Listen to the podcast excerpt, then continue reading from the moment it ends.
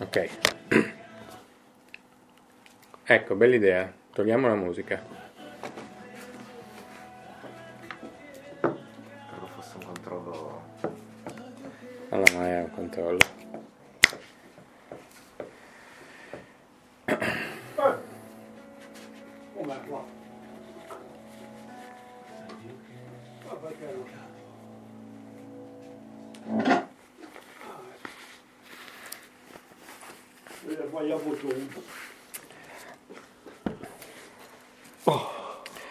Buongiorno, eccoci qua, come avevamo promesso a fare questa chiacchierata con eh, Paolo Chiena. Difficile inquadrarlo in una categoria specifica perché artigiano Allora. è poco, eh, tecnico è troppo poco. Allora, io per raccontare un po' la mia storia, dunque, avevo uno zio che eh, aveva il laboratorio di falegnameria e dal quale praticamente io sono andato, andavo là che avevo sei anni e bazzicavo in mezzo a macchine, in mezzo a strumenti, in mezzo a legno, in mezzo a queste cose qua. Con annesso anche il verniciatore ed è lui che mi ha insegnato poi a verniciare a tampone, stoppino e tutti i tipi di vernice per, per ogni, adatte ad ogni, ad, ogni, ad ogni occasione. In più, quando avevo già i 13-14 anni, andavo giù al paese di mio papà, che è eh, Mombello di Torino e vicino a Castelnuovo Don Bosco, dove avevo il, il cugino di mio padre che faceva il fabbro ma il fabbro inteso non come oggi, ma proprio il fabbro con la forgia, dove si facevano tutte le volute, tutte le cose, i ferri per gli animali, tutto sulla forgia. E lì ho imparato la lavorazione del ferro, dal- dalla forgia a, a- a saldare con ogni tipo, dalle bombole a elettrico. E poi successivamente ho imparato io per conto mio col MIG, col TIG, eccetera, eccetera. E il fabbro del paese di solito poi non faceva solo il fabbro, ma faceva il ciclista, aggiustava i trattori, faceva un po' tutto. E lì ho imparato un po' fino a- all'età quando andavo ancora all'università, andavo ancora giù d'estate, almeno un mese, un mese e mezzo, io stavo là a fare il fabbro. Questi fare- fabbri di una volta che si chiamavano anche magari minusier, Si che- chiamavano Furgiairum. perché forgiavano, ma minusier perché sta anche dietro alle minuzie. Sì, sì, sì, sì, sì, si chiamavano, eh, non so, montavamo nei paesi, il fabbro montava anche gli impianti termosifoni, facevamo le caldaie, cioè si faceva un po' tutto, tutto, i, i motori dei trattori, de- de- de- di tutto. E quindi lì ho fatto una bella, una bella esperienza. Nel frattempo sono andato, andavo a scuola, mi sono diplomato perito meccanico qui dai fratelli delle scuole cristiane in meccanica di precisione e poi mi sono iscritto al Politecnico a ingegneria meccanica.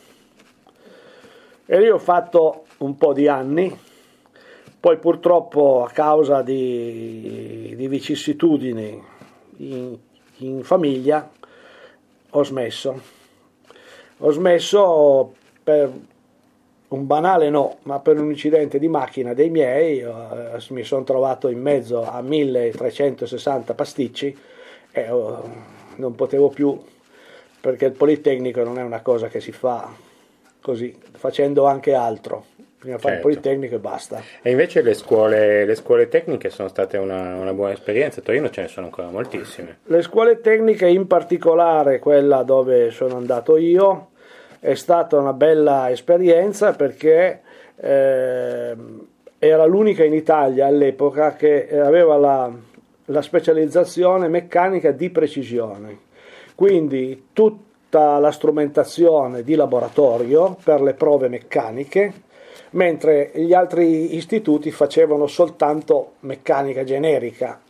Noi abbiamo fatto tutte le prove di laboratorio, dall'allungamento alla durezza, eh, tutto quello che riguarda, sulla- sul ferro, sulla ghisa, sullo- su tutti i materiali ed è stata una buona scuola. Subito. Questo dovuto al fatto che a Torino c'era già all'epoca un indotto aeronautico. Certo, c'era il dottor Ronaldo, c'era il dottor automobilistico, eh, c'era tutto, poi aziende meccaniche a Torino. eh, C'era era- la microtecnica. era l'eccellenza, c'era la microtecnica, era l'eccellenza di tutta l'Italia e forse d'Europa. Eh sì, poli di micromeccanica in Italia c'era qualcosina, a Milano qualcosina, a Firenze c'erano le officine Galileo Eh, che si occupavano anche sì. di ottica, era praticamente tutto indotto militare civilizzato Certo, se vogliamo dire certo, la verità. certo, certo. Eh, Poi finito, quando ho smesso l'università, s- e lì anche è stata una bella esperienza comunque perché mi, eh, tramite insomma, un, un cugino che lavorava in un ufficio tecnico grosso, eh, mi sono impiegato in questo ufficio tecnico. E lì ho fatto una bella esperienza perché progettavamo macchine utensili, motori, parti di macchine, camion, tipo differenziale, freni, tutte cose qua.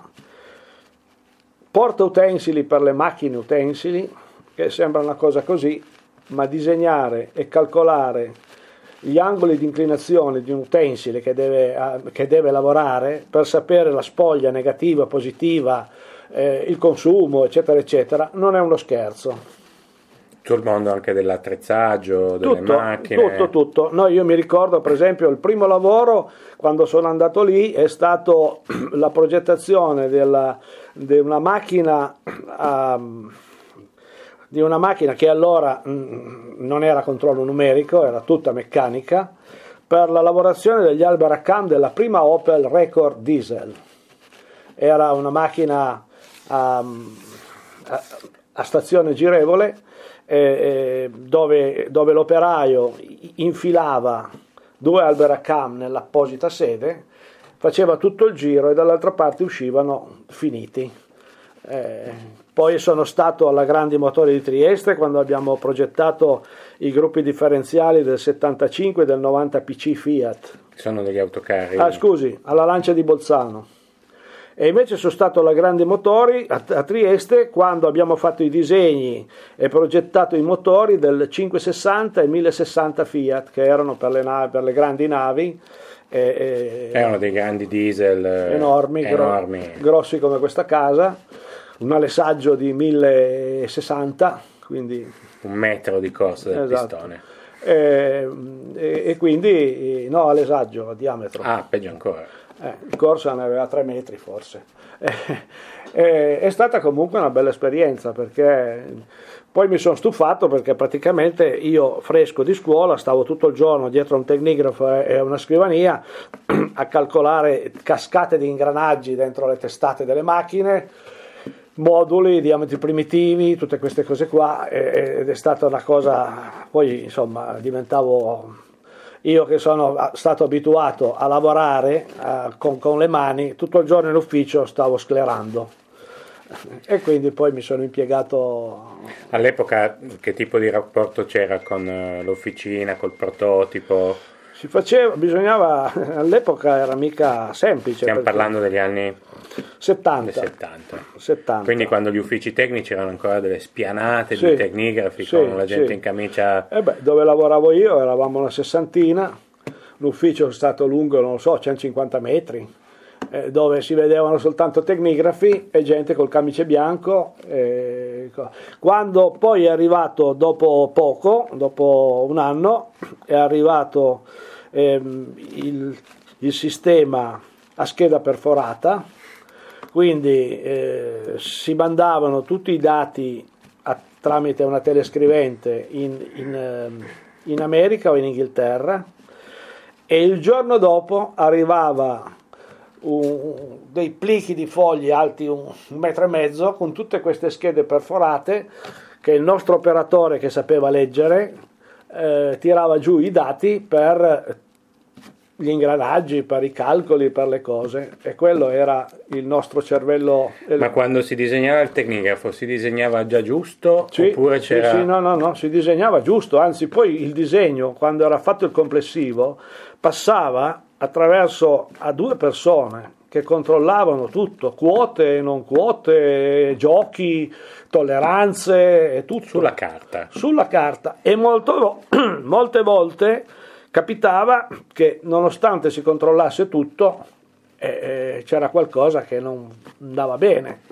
E allora si andava in officina a fare le opportune modifiche sul disegno che il capo officina piuttosto che chi lo sa chi, il responsabile, ci diceva di fare perché non andava bene. Quindi il disegno 2D era già perfettamente in grado di rappresentare i cinematismi, certo. eh, eh, gli certo. ingombri, eh, certo. quindi era ben, era ben lontano dall'essere certo. un bidimensionale, si figurava... No, perché facevamo, facevamo, il disegno funzionava così all'epoca, facevamo il complessivo, cioè si faceva il complessivo, poi si facevano tutti i particolari del complessivo.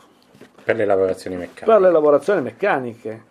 E, e, e, quindi bisognava che fosse una cosa precisa. Io mi ricordo, per esempio, abbiamo fatto la linea lavorazione dei dischi freni della Berrier, che la Francia aveva venduto in Russia. Era una linea lunga 400 metri. In sé la linea era uguale a quella che usavano in Francia, ma era stata modificata tutta completamente col, col, col, per il passaggio degli oli del, dei, e dei vari dispositivi di lubrificazione. Quindi c'erano da fare tutti i buchi dentro il lamierato, far passare i tubi. Fa...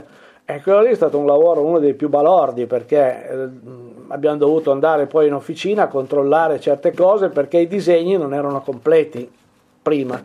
Quindi eh, abbiamo fatto con quello che avevamo e poi siamo andati in officina a, appunto a verificare che... Quindi tutto... si tornava a disegnare con il prototipo in mano, se sì, c'erano molto, dei difetti... Molto spesso si disegnava poi sui lucidi, che eh, era una schifezza tremenda perché in lucido si disegna male, si grattava con la pennina sì, e poi si faceva una cosa orribile. E comunque, insomma, questa esperienza da disegnatore tecnico l'ha stufata abbastanza ma, in fretta. Ma stufato non in sé, per il, perché era anche divertente progettare un qualcosa che si sapeva che poi, mh, poi dopo sarebbe stato andato in, in, produz- in produzione, sarebbe servito a costruire qualcosa. Mi ha stufato stare lì tutto il giorno, l'ambiente, stare seduto dietro una scrivania col tecnigrafo davanti. Io sono abituato a lavorare, col lavoro che faccio non faccio mai un lavoro uguale all'altro, tutti i giorni, tutti i giorni, tutti i giorni. E forse probabilmente adesso, ci dirà poi adesso che cosa fa, lavora in modo autonomo, mentre un tempo era a sua volta un ingranaggio. Eh, eh, sì, perché facevo parte di, di, di, di, certa, di, un certo ufficio, di una certa azienda. Quindi... Perché capitava che già 100 persone lavorassero allo stesso progetto, ognuno un 100 pezzo. no, in genere eravamo un gruppo, c'era il gruppo che uno si interessava di quella macchina lì, l'altro faceva un altro lavoro, il gruppo aveva un capogruppo. E eravamo 8-10 persone nel gruppo. E come è successo che ha deciso di abbandonare. È successo questo perché campo. io questo lavoro qui, sia nel, nel, nel legno che nel, nel, legno lo conoscevo ancora meglio del ferro perché e, e avevo sempre, come dire, avevo sempre il sogno nel cassetto di mettermi in proprio e, e, e fare l'artigiano, né più e né meno, fare l'artigiano. Eh, io avessi anche finito l'università e fossi diventato ingegnere, non me ne fregava niente che mi chiamassero ingegnere e fossi ingegnere, io volevo fare l'artigiano. Poi la scuola mi serve, tuttora mi serve, perché quando si fa certe cose eh, la scuola serve, perché comunque a fare dei calcoli, a fare delle cose che alle volte capita, eh, serve. Perché c'è anche un po' l'idea un po' naif, un po' sbagliata che l'artigiano non abbia bisogno poi di calcolare. È sbagliato, è, sbagliato. È, è, è un, è un concetto sbagliatissimo, perché io nella vita sono riuscito, non perché eh, sono bello o altre qualità estetiche particolari, io sono riuscito ad arrivare a una certa clientela grazie alla scuola. Grazie alla scuola anche, non ultimo, non ultimo, anche così il modo di presentarsi e di saper parlare, dire due parole in croce che non siano solo le, le, le cose solite. Ecco. Certo, tante volte pensare di essere un artigiano quasi sembra una scorciatoia. Sembra una scorciatoia, però non, non, lo, è. È, non lo è. Anzi, io ai giovani che sono venuti qui a imparare, dicevo e dico sempre, prima di imparare a, a lavorare o contemporaneamente bisogna studiare. Bisogna studiare perché eh, chi ha avuto possibilità di studiare, quando non sa qualcosa, sa dove andarlo a cercare. Sì, sì. E invece eh, chi non ha preso un libro in mano non sa dove sbattere la testa. E quindi a quanti anni decidi di intraprendere la carriera indipendente? Nel 70, 78-79, non me lo ricordo. Più di 40 anni fa. Sì, sì, eh, sì. E quindi si cerca una bottega? un- No, mi sono messo qui, fortunatamente avevo casa, casa mia qua, mi sono messo qua e ho messo su questo laboratorio, poi negli anni l'ho modificato, è stato arricchito di un sacco di cose, perché qui dentro se vi guardate in giro c'è di tutto e di più. Eh, Ma all'epoca aveva già deciso se avrebbe fatto il falegname, il ferramù, il minusier. No, all'epoca eh, veramente dovevo.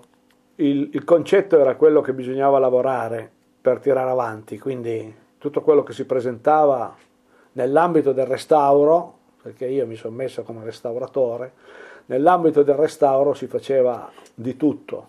Quindi mentre molti restauratori arrivano al mestiere con carriere accademiche artistiche, lei è arrivato al mestiere con carriere tecnico-scientifiche. E quindi, per esempio, dove il restauratore d'arte è costretto a fermarsi magari su questioni relative al materiale, al metallo, lei non si è fermato. No, non mi sono fermato, io ho sempre costruito cerniere, serrature, eh, qualsiasi cosa che, il- di cui il mobile necessitava. Per quanto riguarda la lavorazione del mobile, non so, una lavorazione particolare, il bull per esempio.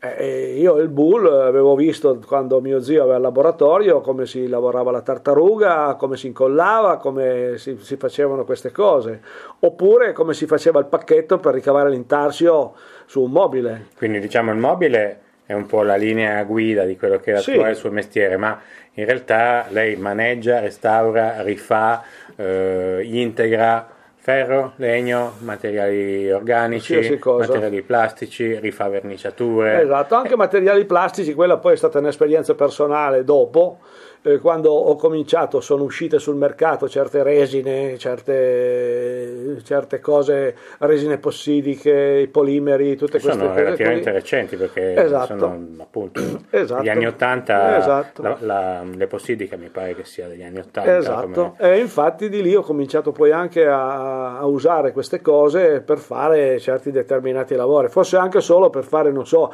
eh, dei calchi, per, rila- Certo. per- per- per rilevare una forma, una sagoma, una scultura, una, una- una- cosa del genere. E in questi 40 anni non è mai passato un lavoro uguale all'altro, si può dire. No, no, tutti i giorni è un lavoro diverso. Un giorno è il bronzo, un giorno è, è madreperla, un altro giorno è avorio, un altro giorno è ferro. E ci sarà qualcuno che le avrà detto, eh, ma lei non è specializzato.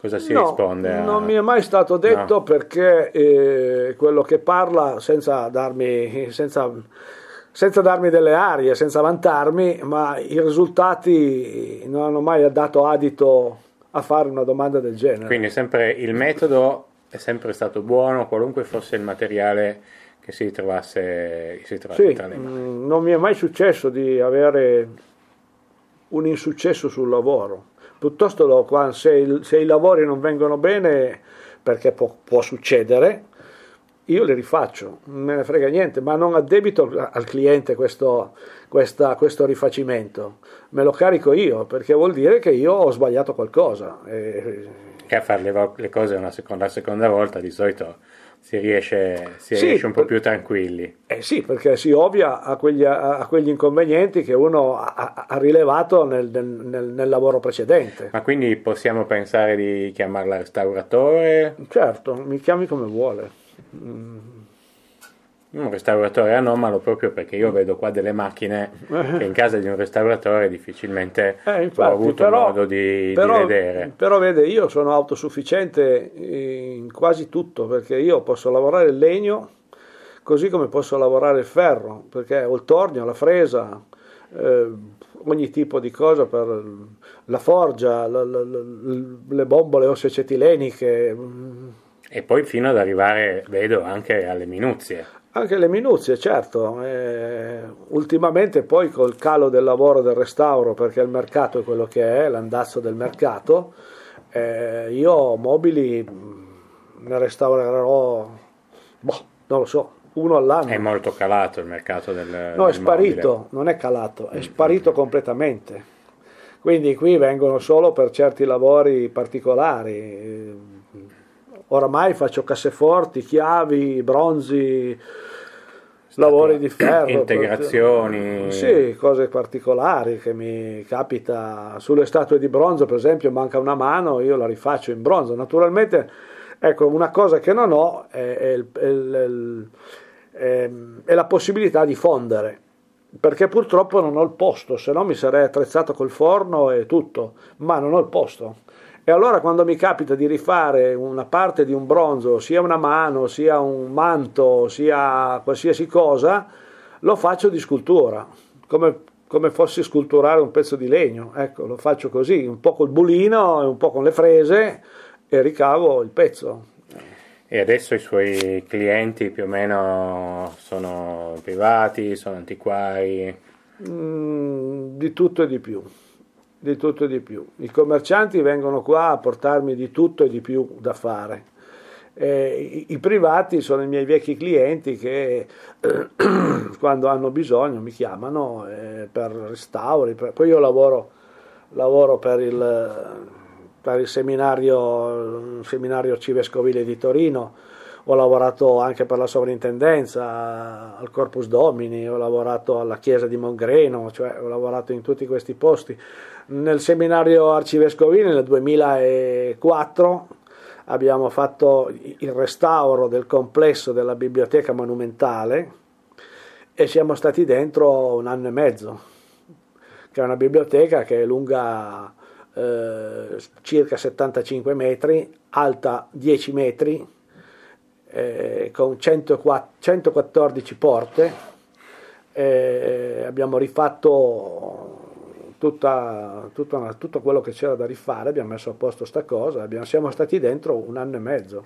E altri lavori di grande taglia o molto particolari che sono capitati in questi Di 40 grande taglia, di grande taglia com- eh, completamente all'opposto, ho partecipato, ehm, io avevo un amico che era amministratore delegato della Costa Crociere e mi ha coinvolto quando è stata fatta la Costa Victoria, ehm, ho fatto 44 modellini della Costa Victoria, compreso il prototipo. Il primo prototipo l'ho fatto io a mano, tutto a mano, dai barchini alla la lancia per il- lo scafo, tutto. Però anche lì ho usato la tecnica perché per ricavare, per esempio, eh, la- la- tutte le finestre nelle murate della nave, che erano 156, adesso non mi ricordo bene il numero perché sono passati un po' di anni, e a mano era impossibile ottenere una, una- una precisione come invece necessitava. Gli oblò. Sì, gli, oblò, le finestre, le varie aperture, tutto. E allora l'ho fatto, io avevo, una- avevo un amico che aveva un'officina meccanica bella, e abbiamo fatto, io ho fatto lo scafo a mano, tirato giù a mano, ho fatto tutte le seste, le ho messe sulla, su, eh, ho tirato giù lo scafo, la sagoma dello scafo, e poi l'ho- questo scafo l'ho, l'ho- l'ho fuso in resina e tutta la finestratura l'abbiamo, ricavato, l'abbiamo ricavata con una fresa a controllo numerico. Vedo che spesso quando parla di coloro che l'hanno aiutato non parla di fornitori, parla di amici. Tutti amici, io non ho i fornitori, vabbè sì, sono quelli che vado a comprare il pezzo di ferro, il pezzo d'ottone, le cose, ma eh, ho tutti amici che nel- negli anni io ho sempre aiutato tutti e fortunatamente gli altri hanno anche aiutato me quando ne ho avuto bisogno. Però si rende conto che questa è una situazione rarissima da trovare. È una situazione anomala, ma eh, questa è la realtà, lo vede.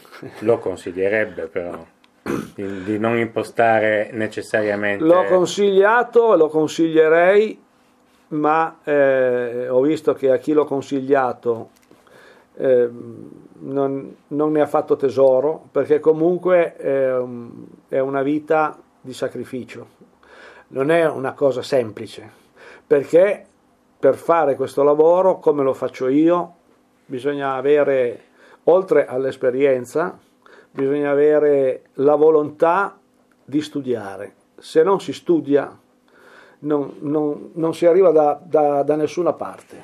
Altri oggetti strani, io quando sono venuto da lei trovare la volta scorsa l'ho trovata che restaurava una trota. Ah, beh, sì, una trota imbalsamata. Una trota imbalsamata. Certo, certo, una, una, trota, ma poi adesso non è che mi vengono in mente certe cose, ma abbiamo fatto, abbiamo fatto di tutto e di più. Non so, eh, quando c'era ancora aperta la galleria Ottini, arrivavano queste, queste statue, queste cose dall'India. La galleria Ottini era una galleria d'arte specializzata in arte sì, asiatica. Arte orientale, sì e arrivavano questi, questi, queste statue, tutto questo gruppo di statue dall'India eh, dove bisognava usare la laccatura di un tempo, quindi con eh, la gasa e fare la lacca di un tempo, cioè il bianco d'uovo, il, il, la, la, la, melassa, la colla di coniglio, eh, la colla forte, e, e, e, la pigmentazione di colore con le terre e quindi anche questa abbiamo lavorato parecchi anni per,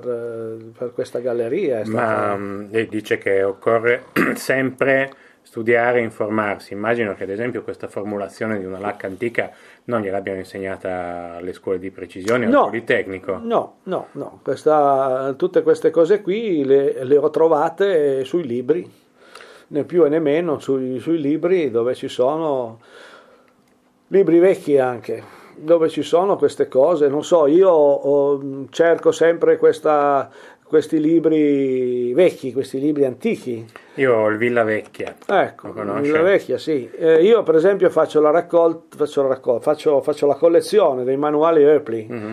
I manuali Eupli, quelli del 1890-1870. Eh, io ne ho tutta una collezione di manuali dell'ingegnere che sono il Colombo il Colombo, che sono bellissimi eh, perché sopra c'è, c'è, ancora, per esempio, eh, io sono andato a leggermi tutta questa cosa, c'è ancora per esempio tutta la descrizione i calcoli inerenti all'energia idraulica, ai mulini, alla, alla forza animale, eh, alla, alla, allo sviluppo dell'energia dell'uomo in base a quanta forza può sviluppare un uomo, quanto ne può sviluppare un cavallo, quanto ne sviluppa un, un mulino, per di sopra, per di sotto. E, Ma il Colombo dell'ingegnere io l'ho avuto tra le mani. E qualcuno potrebbe dire che è un libro vecchio, che è un, è libro, un libro desueto. È un libro vecchio, però intendiamoci, i calcoli di matematica sono uguali, erano uguali allora e sono uguali oggi. Oggi semplicemente li fa un computer. Allora eravamo capaci a farli noi, con il regolo in mano, il regolo calcolatore che io usavo. Eh, adesso invece si affidano tutti a un computer. Se il computer si spegne non sanno più fare niente. Il calcolo del divisore su una fresa, il divisore meccanico su una fresa, il calcolo da fare si faceva a mano, tutto a mano si faceva per rilevare gli angoli delle cose, tutto, la spoglia e tutto, si faceva tutto a mano. C'era una consapevolezza di quello che si faceva più elevata? Eh, certo, adesso chi è che sa fare il calcolo di un divisore? Se lei prende, pre, prende un ingegnere meccanico e gli dice di fare un calcolo di un divisore, va già molto bene se sa cos'è un divisore, mm-hmm. oggi Torniamo ai, ai, libri. Quindi, I libri posso dirle che. Il, sicuramente Eupli, io anche sono un, un fan. Io, Eupli li ho tutti e servono. Poi, per quanto riguarda, per esempio, le laccature, tutte queste cose qui, io ho trovato dei prontuari, dei quali non mi ricordo il nome, ma ce l'ho sopra. Un prontuario che è del 1890-1892 dove sopra so, c'è di tutto. Per esempio, non lo so, tanto per una cosa strana, la conservazione delle cipolle. Insieme però ci sono tutte le formule eh, per ricavare le varie lacche, le varie vernici, le varie tinte, che non erano, perché bisogna pensare che un tempo non è che si andasse in colorificio e si trovava, dammi la lattina di grigio perla, e no, no, no, si andava a comprare l'olio e si andava a comprare la pigmentazione e, e poi si mescolavano insieme, si otteneva la vernice, perché non è che vendessero la vernice, così come il ferro, non è che uno andasse al magazzino di ferro e mi dia una lama lunga 4 metri per 4 per 2, eh no, anzi 40 per 20, eh, no, una volta aveva bisogno di una lama, si metteva sulla forgia e tirava giù la lama, oppure la lamiera, peggio ancora. Oggi andiamo, compriamo un foglio di lamiera da un metro per un metro e venti, vengo a casa, lo taglio e uso la lamiera. E una volta no, quando avevano bisogno della lamiera dovevano farsi la lamiera, che era un'impresa oggi Immagino. pensare di fare una lamiera sulla forgia è un'impresa Bollitura un pezzo alla volta. ciclopica perché si faceva a pezzi, si giuntava a pezzi sulla forgia col borace. eh, Quindi tutto il mondo della manualistica sicuramente è dotato di un certo fascino, sia la manualistica storica, e parliamo diciamo ottocentesca, anche se sicuramente un'occhiata all'enciclopedia di Diderot e d'Alembert l'avrà ben data. L'enciclopedia io la conosco per quanto riguarda la meccanica e, e- anche altro, la conosco quasi a memoria.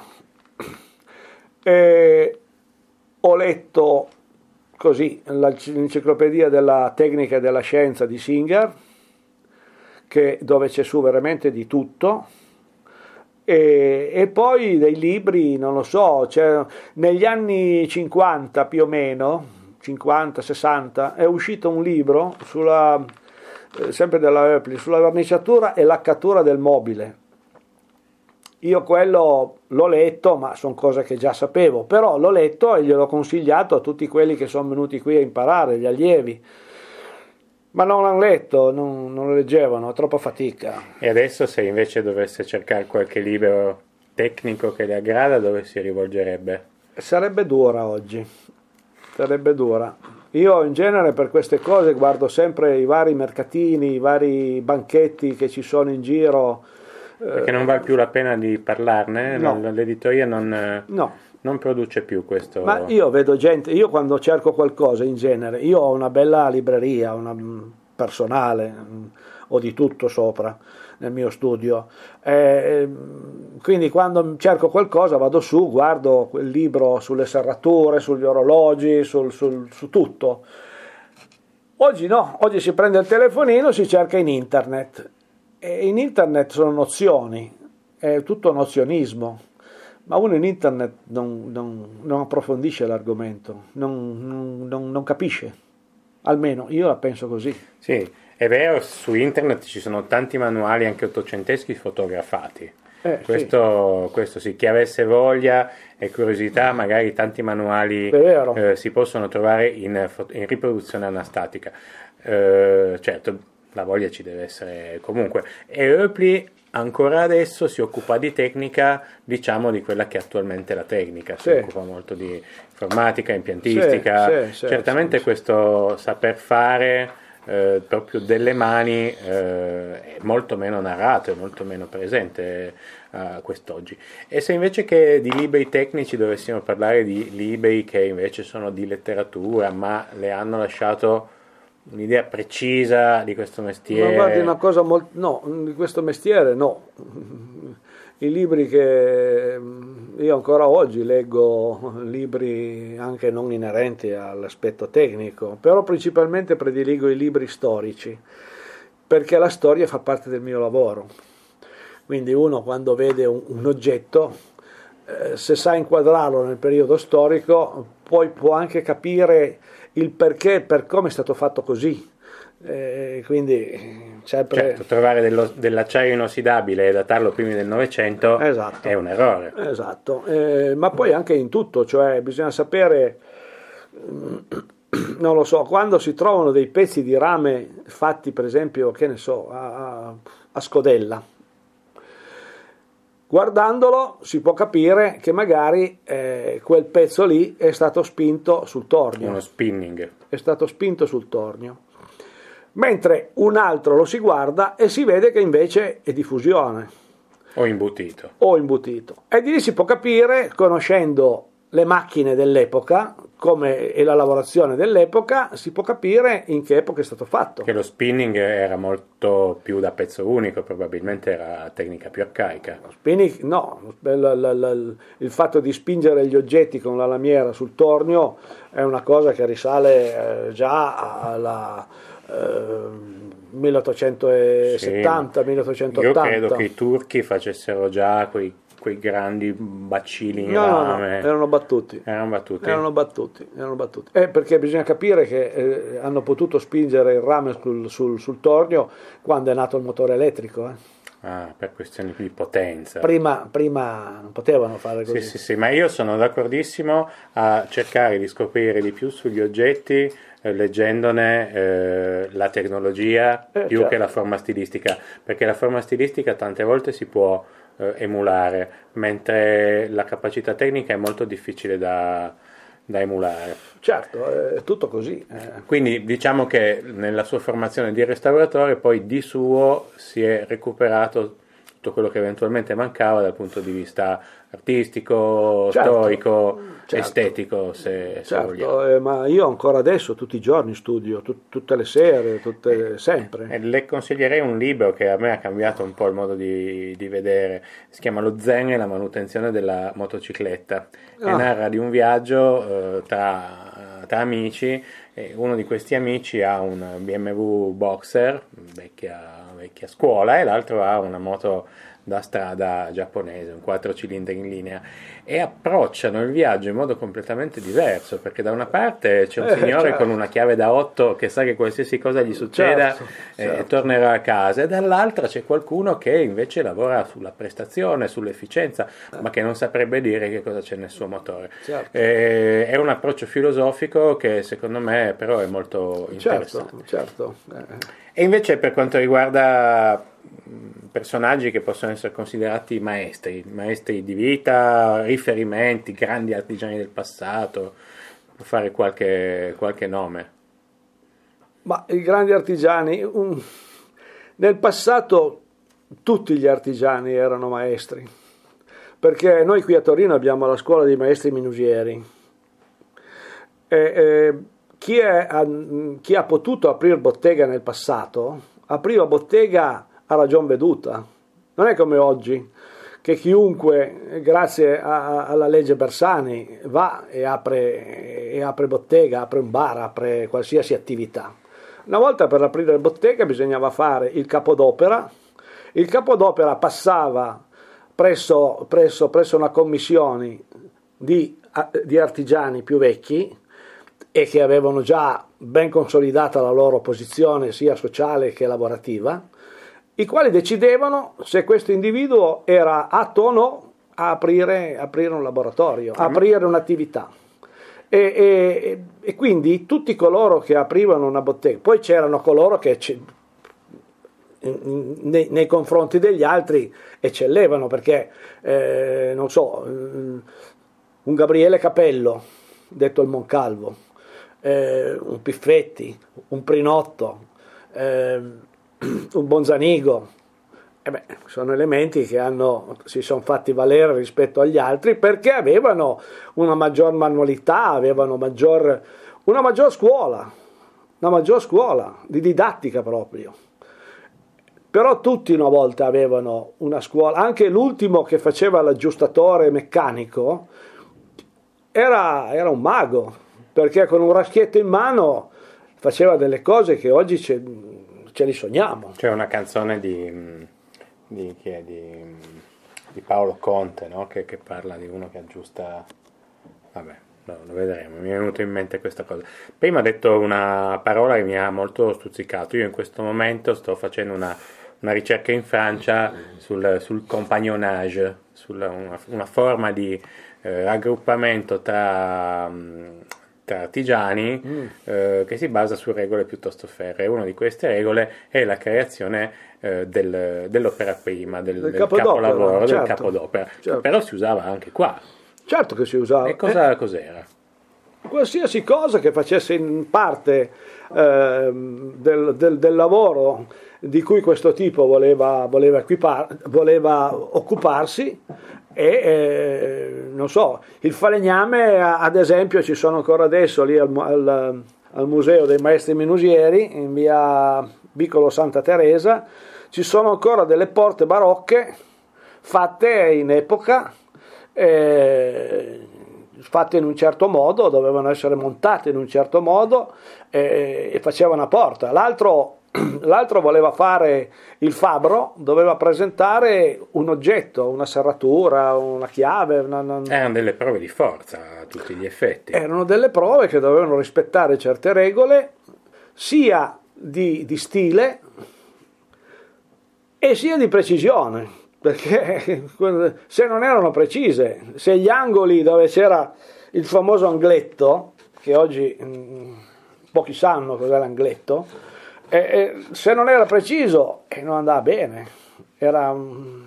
una sorta di tesi di laurea scolpita. Certo, certo, certo. Eh, chi si metteva a lavorare comunque era erano tutti, ma poi acquisiva esperienza negli anni, acquisiva possibilità di allargare il proprio lavoro, tutto quello che però nel momento in cui decideva di mettersi in proprio doveva passare il capodopera. E a lei è successo? Di... A me non è successo perché non c'era già più non quando c'era, c'era più. io, perché se no l'avrei fatto. Capidopera forse nella vita modestamente ne ho fatti tanti, eh, perché comunque quando si fa un lavoro e la gente dice ma come hai fatto a farlo? E l'ho fatto. Eh, poi lei ricomincia sempre da capo facendo sempre del nuovo, ogni volta è una scoperta. E lei pensi a fare tutti questi pallini dal pieno? Sì, sì, stiamo scultura. guardando una scultura del Gandhara, i riccioli, i riccioli di un Buddha. È una scultura. Eh. Io ricordo di aver visto tra amici che frequentavano le scuole tecniche questo a metà degli anni Ottanta, delle prove di forza tra i meccanici eh, sulle tolleranze al tornio. Sì, sì, mi ricordo che si parlava, si narrava del, del cubo tornito da, da, una biglia di cuscinetto e si parlava del cilindro a tenuta, a tenuta d'aria. Eh, e ancora da poco mi è capitato di trovare eh, su un mercatino un poliedro ah. Eh, a facce pentagonali eh, saldato in titanio ah. e ho pensato che forse il capodopera non è morto perché quell'oggetto non poteva essere altro che una dimostrazione di sì certo di, ma poi si faceva, si faceva il pezzo meccanico a lima e poi, si, provava sul piano di riscontro con il blu e il blu doveva essere uniforme. Se c'erano delle striature voleva dire che, eh, che non era a posto.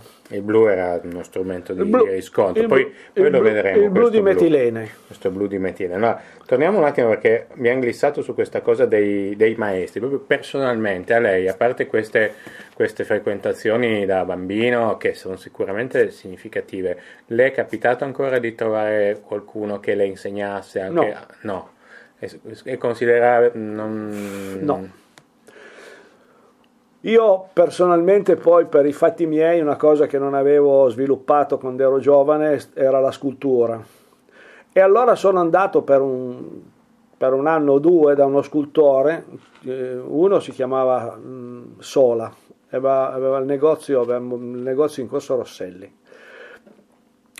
che era già molto vecchio quando sono andato io e lui mi ha insegnato certe cose di scultura. Eh, e poi sono andato da un altro scultore che era un certo Spoldi, eh, che lavorava ad Aramengo. Eh, era uno scultore in gamba, molto in gamba, ehm, però per vivere si era perso un po' a fare delle cose in serie eh, non so, lavorava per fare i prototipi della Roberta Wood, se si ricorda cos'è. E Roberta Wood aveva lo stabilimento lì a, dopo, dopo Crescentino, facevano tutte cornici barocche e non barocche in plastica. Ah, bordure. Eh, ma il modello glielo faceva lui però era molto in gamba a sculturare. Poi, mentre Sola faceva più scultura proprio classica, figurativo, eh, mani, piedi, viso, eh, proprio come dire figurativo. Invece l'altro faceva volute, faceva fiori, faceva tutte queste cose qua. E si può dire che in mancanza di maestri fisici il maestro sia anche un po' la materia. Eh, Quando certo. si dà una coltellata a un pezzo di legno questo si spacca Certo. perché non si è capito da che parte Certo, andava girato. certo. Eh, Un, un concetto ci può magari esplicitare il concetto di, ma- di- di- di materia come maestra. Ma indubbiamente quando uno si approccia a fare, a fare un lavoro, prima di fare il lavoro bisogna sempre analizzare la materia, perché non tutta la materia è uguale, cioè non tutto il legno è uguale.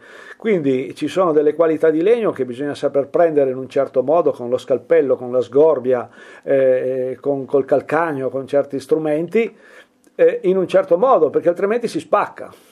Mentre altri legni bisogna prenderli in un altro modo. Eh, ci, sono veni, ci sono dei legni che hanno una vena, una vena fibrosa e bisogna tagliare la vena. Invece ci sono dei legni tipo il cirmolo, tipo eh, anche lo stesso noce, anche se Il più tiglio. duro, il tiglio, cioè cose, ma hanno una vena lineare, però bisogna sempre fare attenzione al cambio di vena lungo il percorso, perché c'è, scalpello accelera c'è il cambio di legna, giusta. c'è il cambio di, di vena. Del legno ci si può aspettare che sia un materiale complesso perché è un materiale organico, ma anche il metallo, per esempio, una lamiera si può piegare una certa raggiatura, una raggiatura superiore no. Ah, certo, certo. Quindi- Beh, oggi, beh, adesso quello appartiene al discorso del passato, perché oggi con le piegatrici che abbiamo Eh, ma tanto le raggiature sono non hanno, sempre... non hanno- non hanno certi problemi, perché capisci che con eh, eh, 50 tonnellate di forza eh, si fa qualsiasi cosa. Bisogna calcolare in, quel- in quel- in quella lavorazione lo stiramento del materiale. Certo. Quindi bisogna sapere la composizione del materiale, se ha uno stiramento più o meno che possa sopportare un angolo di piegatura o un'imbutitura. Cioè, Quindi quando si arriva alla fine di un lavoro, quel pezzo che è ancora integro, la materia è fatta da scuola. Ha fatto da scuola, sì. E nel suo caso... Noi può- abbiamo, noi, chi lavora la materia ha semplicemente appunto eh, fatto assumere alla materia ciò che voleva, ma è andato dietro alla materia per fargli assumere quella forma, perché se no non, avrebbe Certo, assunto- questo è un paradigma michelangiolesco, Certo, già lui eh, certo. eh, spesso cambiava idea quando trovava una vena, un'imperfezione, ma non diceva questo blocco è brutto. No, ma non- ehm, nel mio piccolo non ho mai detto questo pezzo di legno è da buttare via e coso. E non è colpa del legno, è colpa di chi sta facendo quel determinato lavoro sul legno che non riesce a capire come bisogna prendere quel pezzo di legno o quel pezzo di ferro, quel, quel pezzo che ha in mano comunque. Quando si progetta molto soltanto al computer, un ingranaggio diventa una sagoma, eh, è chiaro che certa vicinanza con la materia si allontana. Eh certo, eh, ma, ma anche perché eh, secondo me oggi la macchina costringe la materia ad assumere una forma. Invece l'artigiano, il, il- il vecchio maestro, dà quella forma che lui vuole alla materia, ma seconda cosa anche vuole la materia. Se la materia è disposta ad accettare quello che lui ha in testa, riesce a farlo, se no, no. Chiaro, sono- Mentre oggi no. Oggi un- una fresa a controllo numerico entra dentro a un pezzo di legno e che sia controvena o non sia controvena o abbia... eh, fa lo stesso, lo fa comunque. Però poi la materia si vendica, perché nel momento, se, se è un pezzo di legno eh, per esempio, nel momento in cui si vernicia quel legno, si vedono tutte le brutture del controvena di quel pezzo, che è stato fatto comunque perché la macchina l'ha fatto, ma nel momento che si vernicia vengono fuori e sono orribili perché si vedono tutte le macchie scure, non si vede la, la- la- la- la linearità del legno, il fatto di averlo plasmato a, a seconda di come ha voluto lui. Questo Chiaro. è il concetto. Nella lettura di un, di un oggetto moderno mh, diventa sempre più difficile riconoscere la memoria della lavorazione. spesso non riusciamo a capire neanche se una cosa è fusa, è piegata, anzi certe volte non riusciamo neanche a capire se è di legno, se è di plastica o se di ceramica. Io sono molto affascinato dal mondo delle cosiddette firme degli utensili, le firme di lavorazione. Mm. Eh, che non bisognerebbe togliere perché in qualche maniera, secondo me, qualificano il, il lavoro cioè, artigianale. Cioè, cioè, intende le firme sugli strumenti? No, non lavoro... le marcature, proprio il segno che gli strumenti lasciano eh, su, uh, su, una superficie, una satinatura di per sé una firma ah, di beh, strumento, sì, sì, ma anche una, una, una, cintura di sformatura sì, di uno stampo eh, lo è. E in alcuni campi come ad esempio la micromeccanica le firme degli utensili specialmente delle frese mm-hmm. sono accentuate. Che senso ha togliere agli oggetti la memoria della nascita? E per la ricerca spasmodica della perfezione di oggi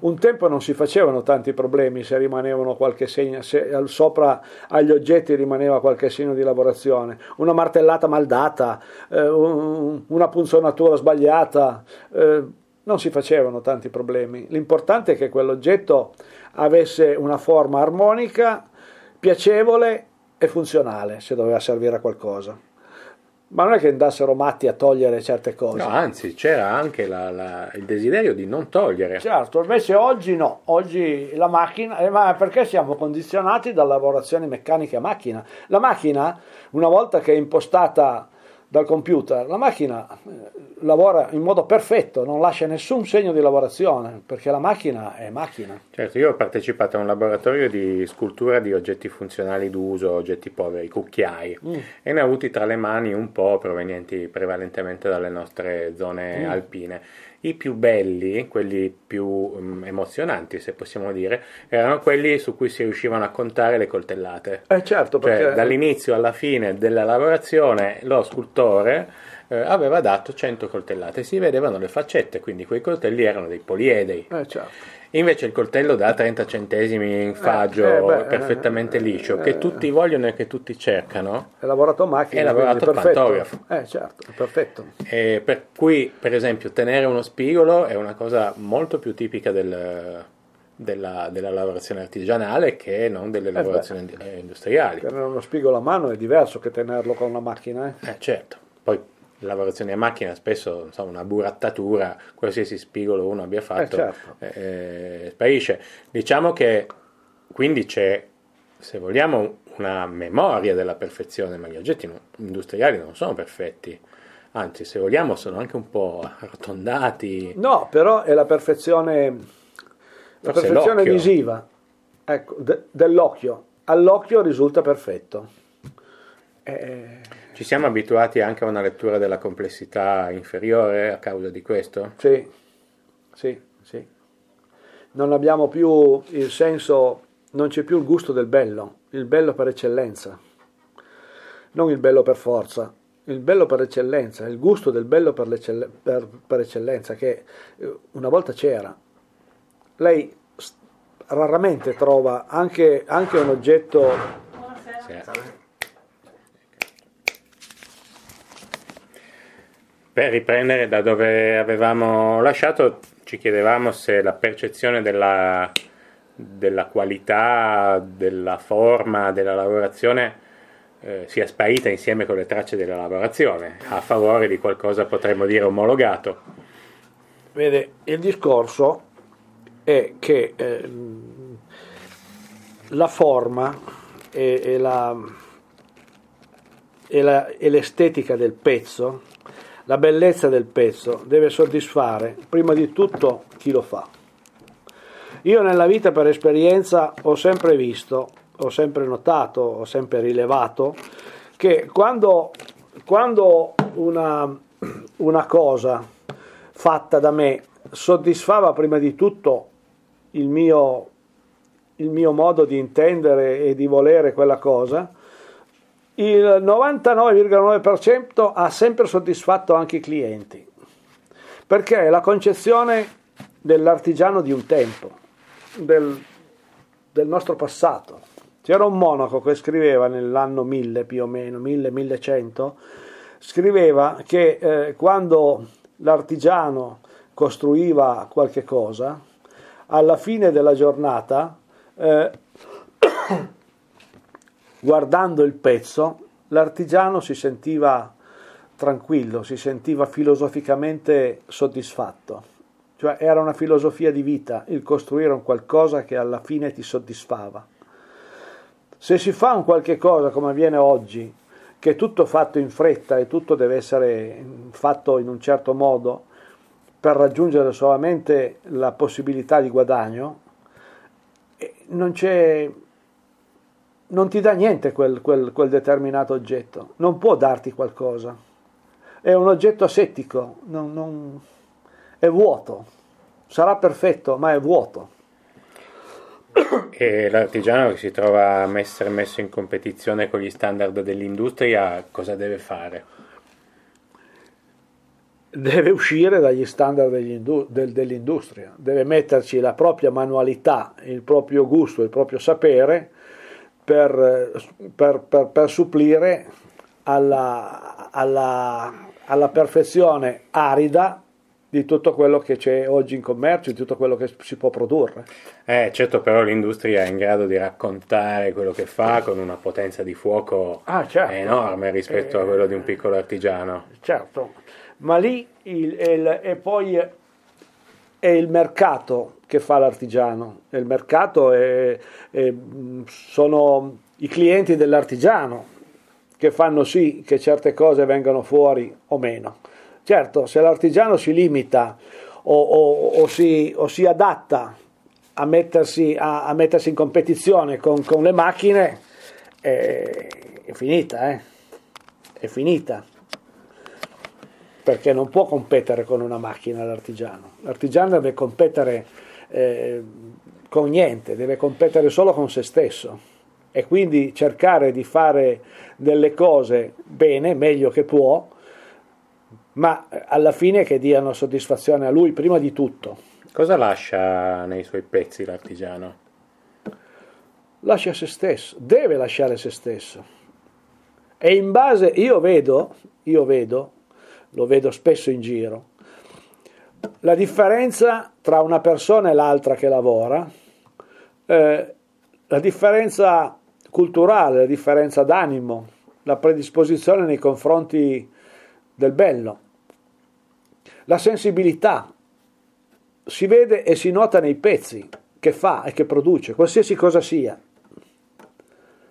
E farlo comprendere al pubblico non è facile. Non è facile perché il pubblico bisogna anche che abbia la, la, eh, la possibilità o il bagaglio culturale di poter capire certe cose. Oggi purtroppo eh, quindi più che educare il pubblico bisogna trovare il proprio pubblico. Certo. E quindi le nicchie sono ciò che salverà si il not- lavoro artigianale. Eh, sì, mm, con tutti i miei dubbi comunque, perché oggi si vede, eh, si vede la, la, il, il, pubblico, eh, c'è sempre una forma maggiore di non cultura. Eh, la gente non vuole sforzarsi a comprendere, ma non è che bisogna sforzarsi, la cultura viene dalle riflessioni, dalla, dalle letture, eh, dalla cultura che uno può avere, dai collegamenti che uno tramite la cultura sa fare se non ha tutta una serie di cose non può comprendere. E occorre una visione complessa del mondo eh, per poter certo. apprezzare il lavoro artigiano, certo. anche se spesso si chiama lavoro artigiano, lavoro che artigianale non è, è semplicemente lavoro fatto a mano, magari male. Sì, basta poi, che una cosa sia fatta con le mani perché sia fatta... No, poi bisogna distinguere anche molto da certe lavorazioni artigianali a altre, perché se io faccio, sono artigiano, sono un fabbro e faccio un portone discatolato, saldo un portone discatolato, posso farlo più o meno bene, ma sinceramente non ha nulla di artistico. Se io mi metto a, a tirar fuori eh, una mano, un viso eh, da un pezzo di legno, da un pezzo d'avorio, da un qualcosa, in quel caso quel pezzo può avere un, un significato artistico o no.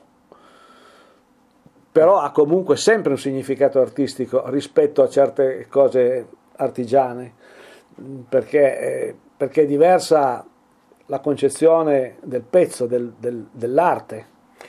Proviamo a parlare un po' delle, delle, botteghe che a Torino vogliono dire qualcosa di diverso da ciò che vogliono dire in altri luoghi del mondo perché eh, Torino è città di boite, era, era. era, città di Boite, forse si vede ancora qualcosa nell'architettura dei cortili, abbiamo quartieri interi dove si vede che c'erano le boite, eh, non so, parlo di Barriera di Milano, eh, parlo Borgo di Borgo Campidoglio, di Borgo, Borgo Vanchiglia, certo. eh, si entrava quasi in piccole unità produttive, certo. come ce ne sono ancora, non so, in via Bologna, eh, lotti interi dove magari c'erano 40 piccoli appezzamenti. Beh, eh, io mi ricordo quando ero giovane le case a ringhiera eh, di Via Vanchiglia, per esempio, eh, sotto dove un tempo esistevano le stalle per i cavalli, esistevano queste cose, erano tutte boite.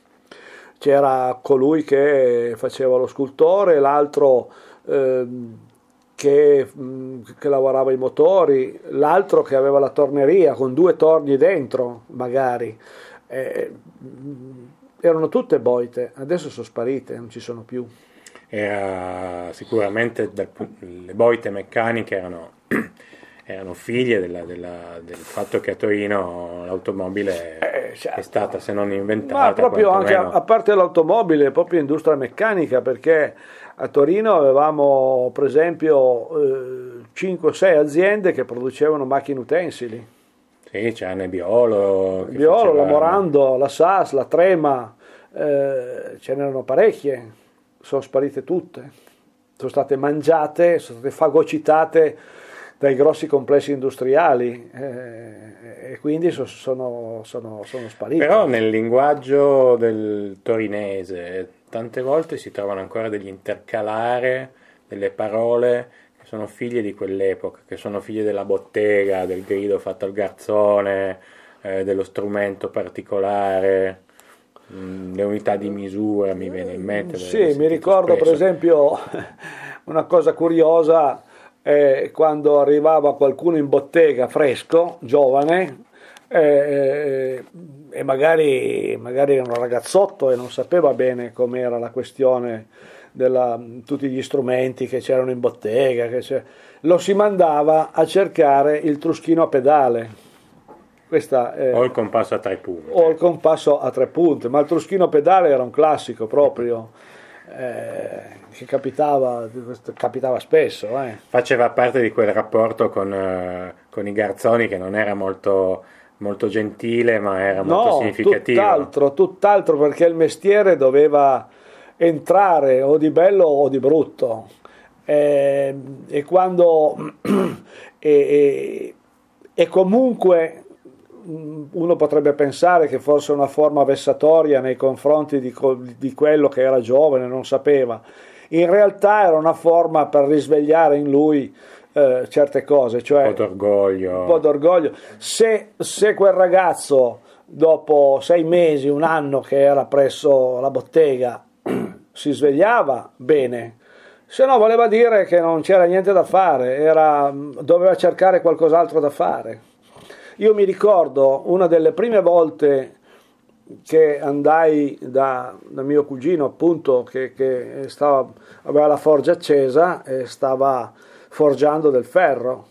Stava forgiando il montante di un cancello, diametro, eh, un quadro 5x5 di ferro, stava facendogli la punta.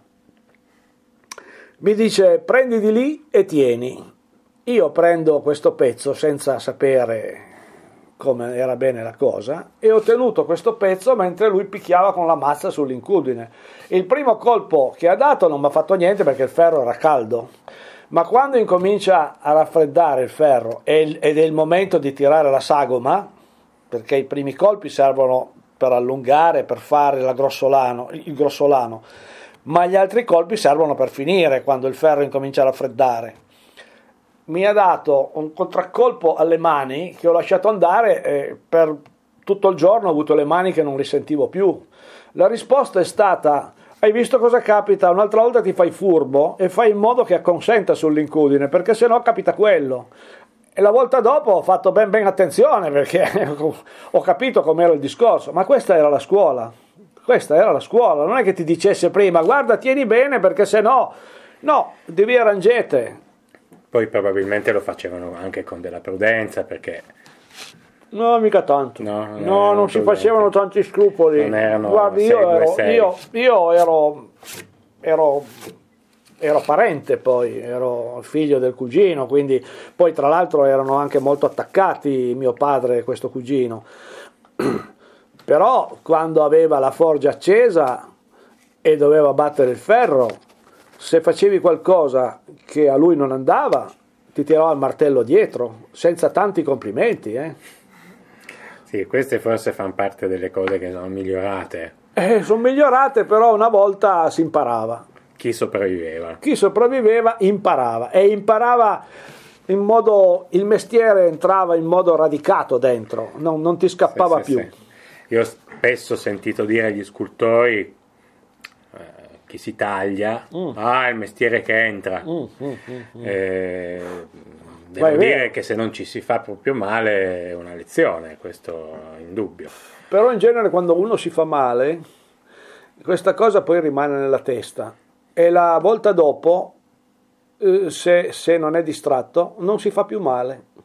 Perché quando uno si fa male in genere è perché è distratto, chi, chi sa lavorare, è perché è distratto, perché se no non, ci si può far male, devi sempre prevedere. Torniamo alle parole, le viene in mente qualche slang di bottega torinese? Al momento così, non- anche perché erano parole piuttosto scurrili. Ah, beh, ma sulle misure però siamo diventati Sulle famosi. misure, sì, sulle misure eh, eh, c'erano una barbisà, eh, era più usata una barbisà, un cicinin, una berlicà, erano tutte cose che... Ma volevano, volevano dire delle cose precise. Volevano dire delle cose precise, di togliere i tre decimi, i quattro, i, i quattro centesimi, eccetera, eccetera, voleva dire quello. E, e tutti conoscevano quel linguaggio. Probabilmente ancora più arcaico del- dell'in- dell'invenzione del sistema metrico decimale. Sì, certo. Quindi, infatti, adesso qui vedo questa tabella, sì, c'è il millimetro, ma ci sono anche c'è il terzo di millimetro. Sì, sì, Cioè, sì, fatto, eh, E invece io ho avuto modo di notare che molti modi di dire legati alle persone hanno a che vedere con la tecnica motoristica. Essere fuori fase, battere in testa, Sì, sì, eh, sì, andare a tre cilindri. Eh, Adesso beh, non si usano più. no, però- eh, però- ma sono radicati. Ancora se si chiede a un piemontese cosa vuol dire andare a tre cilindri, Ah, sì, sì, sì, eh, vuol dire stentare, zoppicare. Certo, eh, certo. co- come quello che succede a un carburatore eh, fuori fase, ma ce ne sono molti battere in testa, è un difetto di regolazione delle valvole Certo, e vuol dire certo. essere un pochino matti, Sì, sì, così sì. come vuol dire essere svalvolati. Certo. Eh, io non so se queste parole dette a Milano, dette a Bologna avrebbero lo stesso significato. Ma forse ne hanno altre, hanno da- altri, un altro gergo, un altro- altre parole, perché poi queste appartengono al nostro dialetto, quindi ogni, ogni posto... Il nostro dialetto è il fatto che qua si facessero tante vetture. Vetture motori, sì, Motori. sì, sì, certo, certo. Ma certo. che, che influenza ha il lessico nella capacità di ehm, destreggiarsi all'interno di un mestiere? Ne ha parecchia, Eh, come Ne- ne come la possiamo spiegare questa? ne ha parecchia perché, ehm, ad esempio, non so perché, ma io quando lavoro, se, dovevo se devo insegnare a qualcuno, se parlo italiano uso un modo di parlare che è improprio. Se parlo in dialetto è più una cosa insita e che fa parte del mestiere. Perché sono parole che sono nate dentro quel mestiere, Dentro quel potremmo mestiere. chiamare dei, dei neologismi tecnici. Dei neologismi tecnici, esatto, perché è così, non è che... Quindi una povertà di linguaggio implica certamente una scarsa capacità di approccio alla materia, alla forma, al progetto. Sì, ma sarebbe anche impensabile oggi poter usare certe parole o usare certe parole perché non, non- non, non, capirebbero più il loro significato, i giovani o chi, o chi per essi, non, non, riescono più a capire il significato di certe parole perché non... Magari gli utensili o i contesti che le hanno generate sono, sono spariti. Sono spariti. Esatto. D'altronde si continuano a creare dei neologismi, eh, i neologismi tecnici legati al, al mondo della bottega stanno perdendo stanno perdendosi, stanno perdendosi, stanno perdendosi.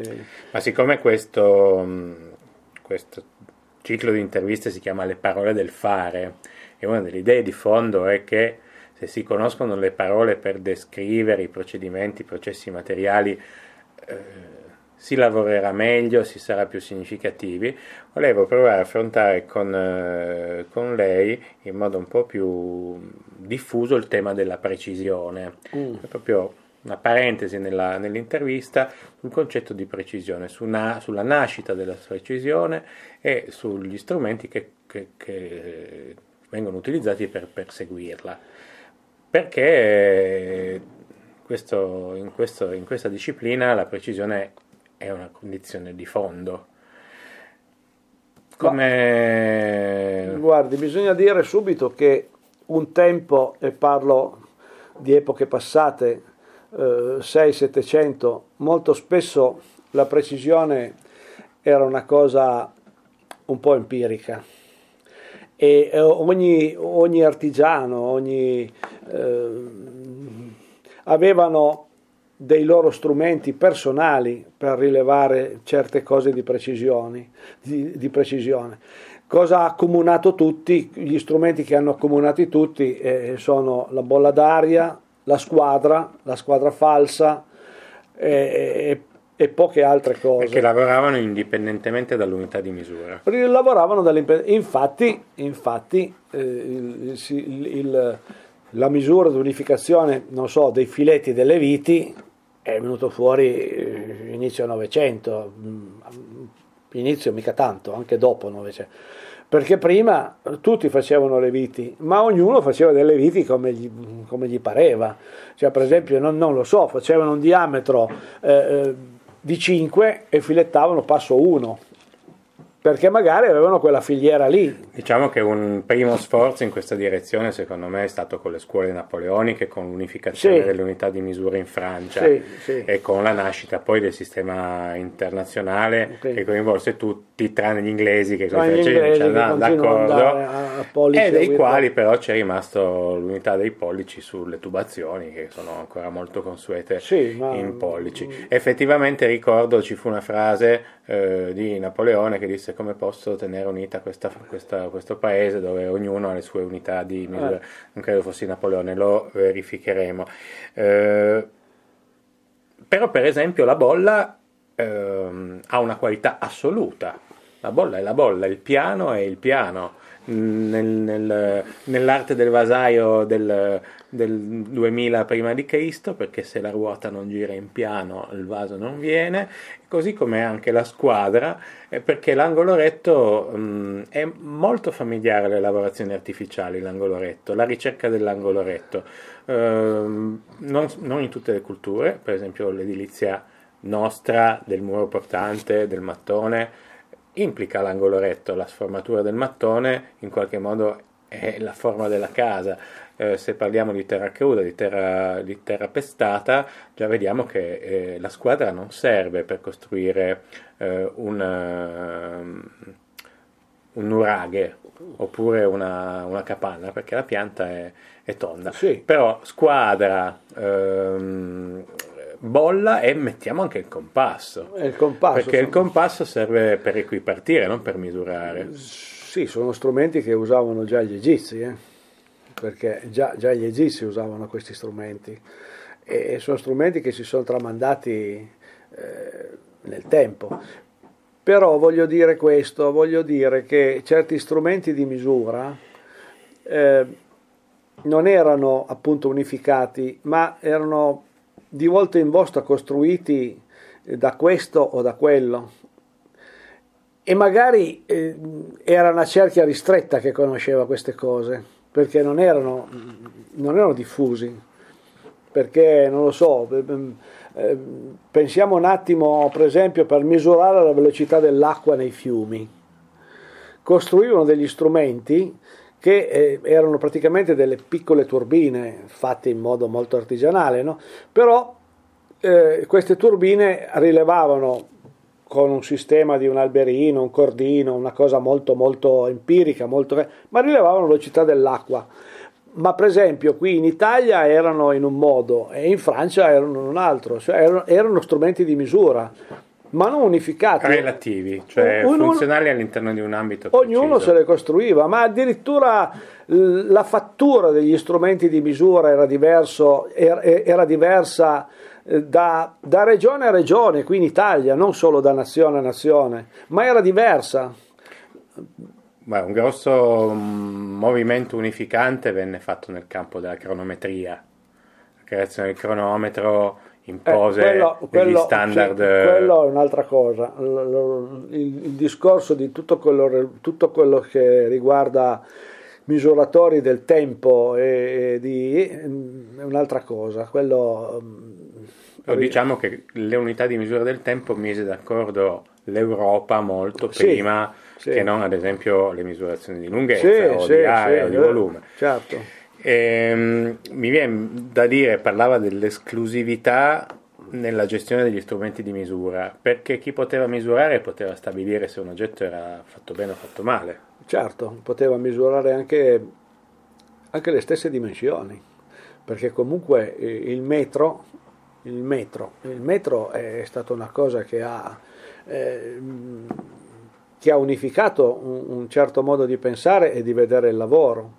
Eh, e poi il fatto anche abbastanza curioso che ogni lavoro avesse il proprio metro, perché la sarta aveva un, mo, aveva un metro, colui che faceva modelli per fonderia aveva un altro metro Sempre la stessa unità di misura, ma mh, mm, strumenti diversi. Strumenti diversi. Quello della sarta morbido per adattarsi alle misure del corpo. No, ma proprio, no, no, ma solo, no, no, non la stessa unità di misura. Ah, non la stessa, beh, questo prima dell'introduzione del, metri, del metrico decimale. Sì, sì, sì, sì, sì, sì, sì certo, certo. Prima, certo, prima. certo, certo. perché avevano delle misure che per esperienza e per il, per, per il, era, era, venuto in modo quasi atavico, cioè eh, avevano rilevato che l'allungamento della stoffa era in un certo modo e quindi il metro della sarta rispettava quell'allungamento, sì, quelle, sì. quelle, cose.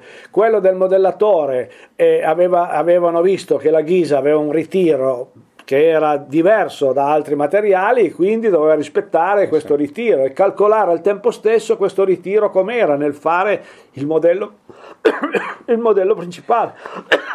Infatti in ambiti specialistici, molto specialistici, queste unità di misura particolari extra sistema metrico sono ancora presenti perché certo, il carato certo. eh, che serve per misurare Certo. la quantità di, di metallo in lega con l'oro Certo, ma eh, adesso- viene adesso- da carruba, Sì. dal seme della carruba. Ma adesso non ci sono più, i- ce ne sono più pochi oramai sarti, ma il sarto ancora oggi usa il metro che, che- che usava il suo, il suo eh, eh, avo nel, nel- nel- E usava per esempio un- un- un'unità di misurazione che è il denaro per eh, calcolare il peso della stoffa al, al metro quadro, non Sì. diceva questa stoffa No. pesa un etto Certo. al metro quadro, parlava di denari, adesso noi questa cosa la sentiamo soltanto più legata alle calze, Eh. ma era una forma di dare un titolo al, al prodotto. Però tornando al, al concetto di prima, gli strumenti di misura servono per controllare e il controllo tante volte è anche un controllo,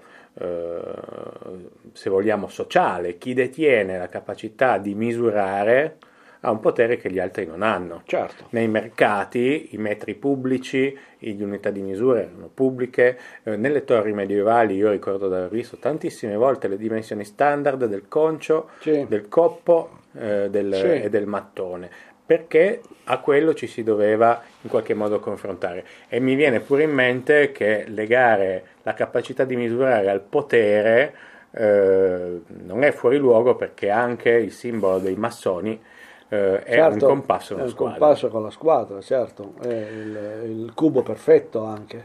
Il cubo perché è a manifestazione Sì. eh, de- terrena. Ma quindi vuol dire che misurare e poter fare, e poter dominare, e poter la, la materia o anche qualcun altro. Indub- indubbiamente è un, è un fatto di potere. Il fatto di unificare un qualcosa, a parte le, qualsiasi cosa, eh, chi, deteneva, chi deteneva il potere decideva che bisognava unificare certe cose per potersi capire meglio, perché sennò diventava una torre di Babilonia. E quindi la misura, il, potere, il, il- il fatto di poter, di poter misurare e, e stabilire che certe cose andavano e bisognava che fossero, che rispettassero certe regole di misura, era un fatto di potere, ma era anche un fatto da poter, dopo poi tutti dovevano capire una certa cosa, perché sennò più nessuno capiva niente. all'inizio di una carriera era molto facile che ci si dovesse procurare i propri strumenti di misura. sempre, sempre, ognuno, io mi ricordo, ma non tanto in là, eh, me lo ricordo io, eh, che per esempio in certi laboratori di falegnameria, tipo quello di mio zio, eh, i- tutti i falegnami che c'erano lì che lavoravano avevano la propria squadra, il proprio compasso, eh, la propria squadra falsa, Cos'è la squadra falsa? la squadra falsa è per rilevare un angolo che non è, eh, che non è retto, non è, è un angolo falso. Una squadra goniometrica. Eh sì, è una squadra che rileva angoli non, non esatti, quindi se si deve fare un certo profilo, Quindi una squadra per comparazioni. sì, una squadra di comparazione, sì, se si deve rilevare un certo angolo che non è retto, eh, si usa la squadra falsa perché Quindi per compasso, riportare... squadra e squadra falsa erano un po' l'armamentario di base. Sì. E il compasso non credo servisse soltanto per fare dei tondi. No, il compasso serviva anche per riportare misure, per, riportare, per dividere una circonferenza in parti uguali, eh, per costruire un'ellisse. Eh, il compasso serve eh, a un sacco di cose. E nel campo invece della, della meccanica, questi strumenti basilari che spesso ci si faceva e che probabilmente introducevano anche il sistema decimale, quali erano? Erano sempre, beh, il calibro, Il Palmer, il Palmer, ma il Palmer è nato poi già nel- nella terza rivoluzione industriale, ma il calibro invece è prima, il calibro è uno strumento che si usava prima già. Eh, c'erano dei calibri, certamente eh, non avevano la precisione che può avere un calibro oggi. Quelli che si chiamano calibri comparatori che lavorano indipendentemente dall'unità di misura. Esatto, esatto, calibri che venivano usati, non so, il passa non passa per esempio. Che è interessantissimo come concetto il passa non passa. Eh, certo, eh, eh, certo, oppure calibri che si usavano al tornio, eh, quelli fatti a archetto, eh, che, che- che si usavano per rilevare i diametri. Eh,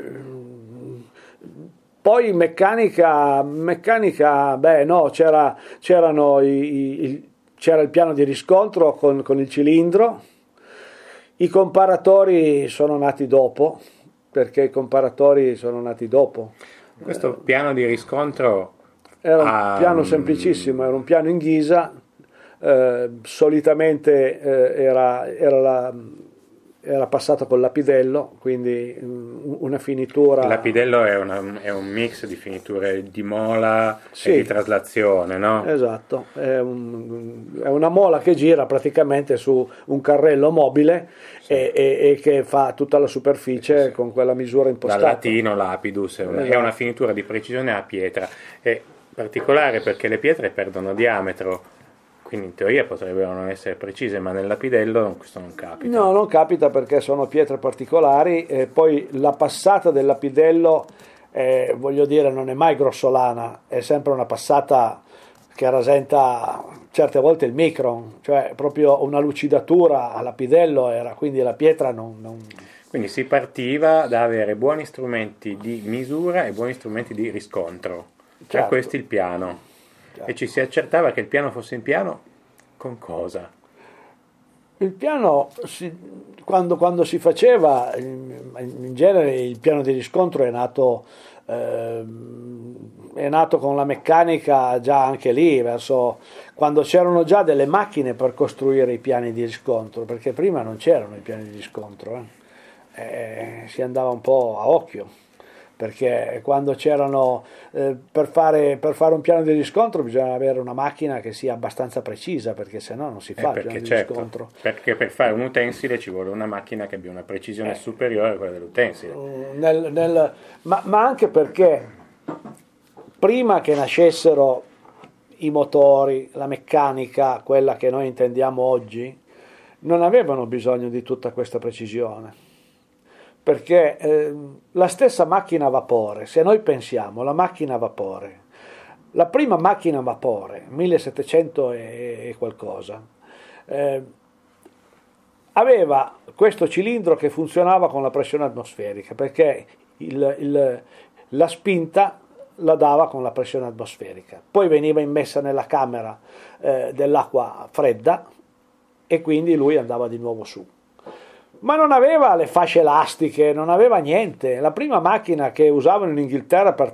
per, per, tirare su l'acqua dalle miniere, perché era usata la prima macchina a vapore, era stata usata per quello, era una macchina fatta con un cilindro di legno, con un, con un pistone di legno, il cilindro molto grossolano e poi supplivano alla, alla, alla precisione delle, delle, fasce elastiche, di tutto quello che possiamo pensare che oggi c'è dentro un motore, dentro un pistone, supplivano con del cuoio, cioè aveva una guarnizione di cuoio che faceva sì che di lì non uscisse niente o poco. Sì, l'efficienza era diversa, però diciamo, non avevano bisogno, era più semplice. Non avevano bisogno, ad esempio, di alesare la canna di un cilindro, certo. perché le prime macchine a vapore andavano col cuoio, mettevano della certo. stoppia del, del collo. Le esature di precisione sono figlie del, dei cannoni. Fi- ma poi ancora perché... Dei cannoni anche, moderni, dei cannoni rigati. Ecco, dei cannoni rigati, perché qui a Torino, per esempio, lì eh, al, a, tuttora c'è ancora dove c'è il sacrario del Martinetto, tutta quella zona lì c'era la zona di lavorazione delle canne dei fucili e dei cannoni ci sono delle stampe proprio sul Diderot d'Alembert che fanno vedere, ci fanno vedere come veniva effettuata la lesatura canne, nei fusti di cannone, mosse sempre dall'energia idraulica. Era un trapano, se noi vogliamo dire un trapano, sì, era un trapano in orizzontale, con una, una specie di mola davanti che traslava e faceva la canna di cannone. Ma quella canna di cannone non era precisa. Infatti, quando riempivano il cannone per sparare, dovevano aspettare sempre perché mettevano del fango perché tenesse la pressione della, della polvere da sparo. Perché se no la palla di cannone usciva e faceva pluff, andava lì davanti. Invece loro mettevano dentro la polvere da sparo la palla del cannone e poi mettevano, solitamente mettevano dell'argilla. Fluida. Come faceva una guarnizione liquida. Esatto, perché la, la, pressio- la, la polvere da sparo eh, potesse sviluppare tutta la pressione perché se no non, non, si sviluppava la pressione. È per questo che nelle rappresentazioni delle battaglie si vedono spesso i cannoni spruzzare. Sì, ma poi non solo, ma mm, fino, al, fino all'Ottocento, quando hanno potuto avere le macchine per la lavorazione meccanica e quindi finire meglio i fusti di cannone e le canne di fucile, eh, quando un cannone sparava un colpo, e poi dovevano aspettare un momento che si raffreddasse. Che, no, che quando lo riempivano di nuovo, che l'argilla diventasse un po' dura, perché sennò non serviva a niente. Mm-hmm. Facevano tipo un impasto di argilla particolare che asciugava molto velocemente e, e, tutto il resto. Però facevano quello. A mala parata, quando non riuscivano a mettere a bordo delle navi, non c'era, non c'era l'argilla, mettevano degli stracci bagnati fuori e tappavano la canna con questa cosa qui proprio per dare la giusta pressione alla polvere da sparo perché se, però la precisione in quel caso non c'era quindi tutta la precisione, la necessità di precisione avanza con, con l'avanzare del progresso che chiede precisioni sempre, sempre maggiori. Avanza soprattutto con la nascita del motore elettrico. Quando è nato il motore elettrico hanno potuto costruire delle macchine più precise e quindi ottenere maggior precisione. Quindi piano di riscontro, compasso, eh, il Palmer, che lo possiamo chiamare calibro cursore, no? Sì, il Palmer è uno strumento che è nato mm, qui da noi, penso che non lo so Ma esattamente. fine ma sì. 8 in Svizzera. Eh, in Svizzera, forse in America, No, in Svizzera. in Svizzera, però qui da noi è stato usato eh, dopo, la- dopo il primo quarto del Novecento, prima non penso che usassero il Palmer. E i centesimali, suppongo, peggio ancora. Peggio ancora, certo. E invece il raschietto, che ruolo ha nel riportare le misure? Il raschietto è una cosa, è una cosa difficilissima da usare. Veniva usato dagli aggiustatori e veniva usato quando si provava un pezzo, una superficie, un qualche cosa sul piano di riscontro col blu di metilene Mm?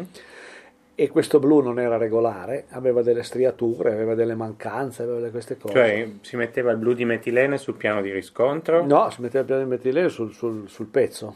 Ah, sul pezzo e poi lo si appoggiava. E poi lo si appoggiava. E se non c'era un contatto perfetto, Si vedeva, si vedeva che, c'era una mancanza. che c'era una mancanza. Allora interveniva l'aggiustatore che col raschietto o in curva o dritto andava a raschiettare quella parte per portare in piano quel, quel determinato pezzo. Cioè, a proposito di lavorazioni meccaniche, le firme dell'utensile di cui parlavamo prima, Mm. in molti casi superfici raschiettate vengono lasciate a vista e non Sì, lucidate sì, per sì. garantire che l'oggetto Certo. avesse avuto una perizia di, ma- di Certo. manifattura, cosa che una lamiera lucida non è in grado Certo. di testimoniare. Io ho visto pezzi raschiettati, specialmente sui carrelli, eh, sulle guide. Sì, eh, certo, sulle guide a coda di rondine. mi sono fatto l'idea che anche la turacciolatura, cioè quella lavorazione che adesso vediamo ogni tanto sulle cisterne del latte Sì. e che un tempo era quella con cui si finivano i cruscotti Sì. d'aereo, Sì, fosse una lavorazione volta a individuare chicche o malfunzionamenti della poi, lamiera. poi è diventata una cosa più estetica. Più estetica, sì. perché si faceva proprio quasi, ad esempio, ecco, sul capodopera certe superfici si facevano con, con questo sistema. O si faceva la raschiettatura a 45 gradi, sì. incrociata, o si faceva la turacciolatura. Quindi o ad ama o Sì. se no quello che è turacciolatura oppure perlage, che è la stessa cosa ma sul piccolo. Difficilissimo da fare, eh, a mano, difficilissimo da fare, perché bisognava avere proprio le mani, avere una grande esperienza per raschiettare un pezzo, perché il Che è una raschietto... lavorazione a freddo e a mano, è Eh, estremamente... eh, però il raschietto portava via parecchio, eh, bisognava saperlo, com- bisognava sapere come, come usarlo, perché sennò si, si, si faceva in fretta a inciuccare il pezzo. Sì, sì, Anche nel legno il raschietto ha un ruolo fondamentale, Il raschietto, più che raschietto, nel legno si usa la rasiera. la rasiera. La rasiera che è uno strumento fatto con della, una lamiera di acciaio sostanzialmente e con una molatura particolare che bisogna saper fare perché sennò non taglia niente. Sì, la bava. Eh, bisogna saperla fare prima con la lima e poi con l'imbornidor. Un brunitore. E l'imbornidor Ah, è- l'imbornidor. è una parola Eh, beh, particolare ma- proprio piemontese e che, si che di solito è una vecchia lima molto buona, Mm. eh, portata via la- la- tutta la, la- dentatura della lima, eh, si usa per fare il filo alla rasiera o per fare il filo agli utensili da tupì. Mhm. Perché Certo. anche gli utensili da tupì quando, rasiere... quando si facevano con le balestre eh, bisognava saperli molare e poi portargli via il filo, il tagliente, portargli via questo tagliente che se no il ferro non durava nulla. Quindi si portava via questo tagliente eh, che visto poi se si, potesse, se si fosse potuto vedere con un microscopio era un tagliente a zero, si faceva il piatto sul tagliente con l'imbornidor. Viene da pensare che molti pensano che brunire sia un modo di colorare. No, no, no. Invece eh, è, una lucida, è uno quello- schiacciare la... la- A dire la verità non so nemmeno il nome in italiano Sì, sì, è il brunitore. Dell'imbornidor. È il brunitore. È, la- è una cosa molto particolare, adesso gliela faccio anche vedere, perché questo qui è uno strumento che ha cent'anni.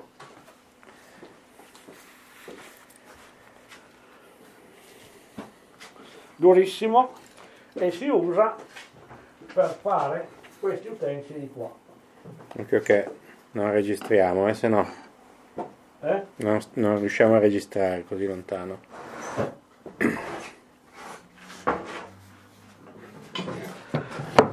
Questi sono ferri di- da- ricavati dalla balestra, fatti da me. Ah, non sono qua, scusi. Eh.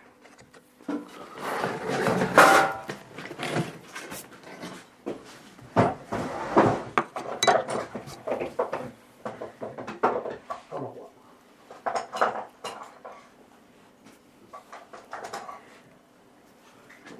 Questi che faccio io, che ho fatto io con le balestre da camion, da macchina, che sono montati sul tupì. La tupì è una, una Una fresa, fresa. fresa verticale. È una grande. fresa verticale che si usa per ricavare le cornici sul legno. Quindi allora ricapitolando, piano di riscontro, abbiamo visto che cos'è, i raschietti, molto pregiate le finiture superficiali per asportazione di trucciolo rispetto Certo. per asportazione di polvere. È vero che è meglio avere una, una superficie tagliata che non una superficie a brasa? Eh, sì, però eh, quello necessitava essere fatto quando la superficie non era perfetta, quindi faceva così. Era, era migliore, era più desiderabile la superficie tagliata, Era quasi un pregio. era un pregio. Era un pregio. Quindi la raschiettatura era un pregio. Invece quando si parlava di rifiuto d'olio, di superficie a rifiuto d'olio, E il filo d'olio era una superficie perfetta, perfettamente liscia. perfettamente liscia, lucida, e era talmente perfetta che eh, tra le due superfici quando si mettevano a, a contatto non, non- non- non stava nemmeno l'olio, cioè veniva sputato fuori E, qua- e si incollavano. e si incollavano. E Sì, si incolla- perché, Anche questo era un capodopera. sì, perché si, si- si toglieva l'aria praticamente, quindi una cosa che teneva l'aria eh, era, era perfetta. Certo.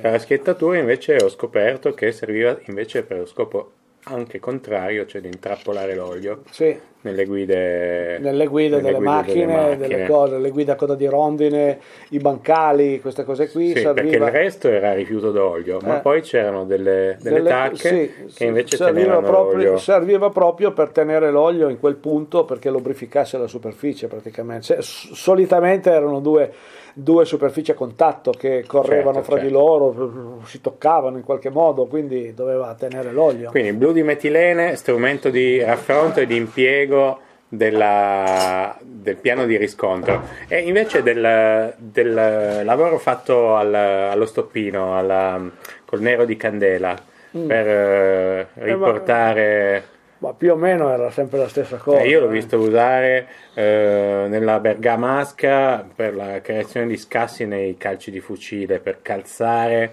la meccanica nel legno. Sì, era sempre, era sempre una, un- una cosa che si usava per vedere due superfici di contatto, per dove toccava e dove non toccava, dove bisognava togliere materiale, dove, bisogna, dove non bisogna.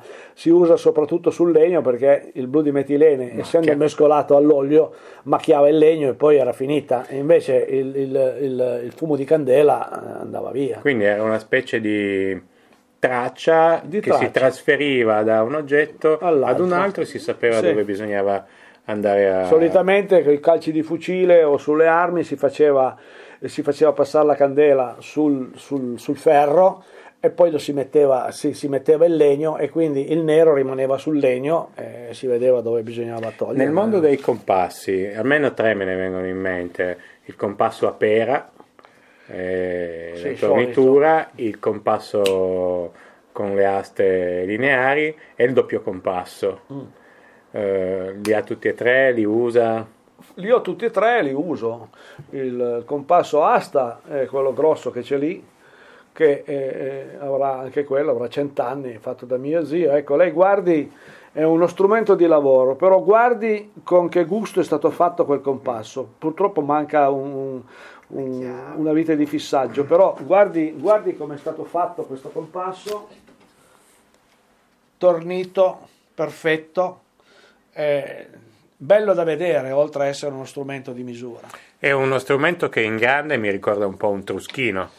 Eh sì, potrebbe anche essere un truschino, eh, perché alle volte con quello strumento lì si, si riportano le misure, se si ha bisogno di riportare misure, mentre gli strumenti a archetto coso, ci- sono quelli di ferro normale che si allargano. E come mai quello da tornio è fatto a pera? È fatto a pera perché deve rilevare delle misure di diametro mh, grosse alle volte. Quindi Dove deve è- entrare, certo. deve entrare. E, e- e quindi in pratica sul braccio del compasso, se vogliamo dire, c'è una, c'è una coppia. Sì, sì, C'è una coppia, c'è una curva di coppia che altrimenti il compasso andrebbe dritto tangente fuori dalle ce l'avrebbe, punte. ce l'avrebbe tangente, ce l'avrebbe tangente. È un po' la maniglia del pozzo, il concetto. La maniglia del pozzo è fatta a S per un motivo molto semplice.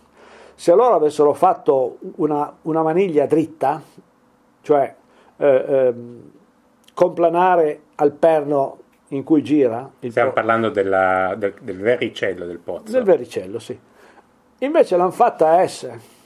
Perché? Perché una maniglia dritta, tutte le volte che fa mezzo giro, ha un punto zero, a velocità zero. Mentre se ha quella curva, quella curva è una coppia e quindi non ha mai una velocità zero nel punto superiore e nel punto inferiore. Mhm. È anche un modo per eh, allungare la quantità di, di E per- materiale del raggio E per diminuire lo sforzo. e per diminu- sì. Ma non solo per diminuire lo sforzo, se lei gira sì, una sì. maniglia dritta, Anche i macinini hanno questa. certo, perché se no avrebbero un punto di velocità zero, dove lei dovrebbe metterci un sacco di forza per riuscire a vincere quel punto. Invece ha sempre la stessa forza. E invece con la matita o con gli strumenti di scrittura il mestiere che rapporto ha? La matita è una, è una cosa che serve sempre, perché per riportare misure, per riportare i, i- i segni di taglio, i segni di di- di- della, della misurazione. eh, si può anche usare qualcosa che incide?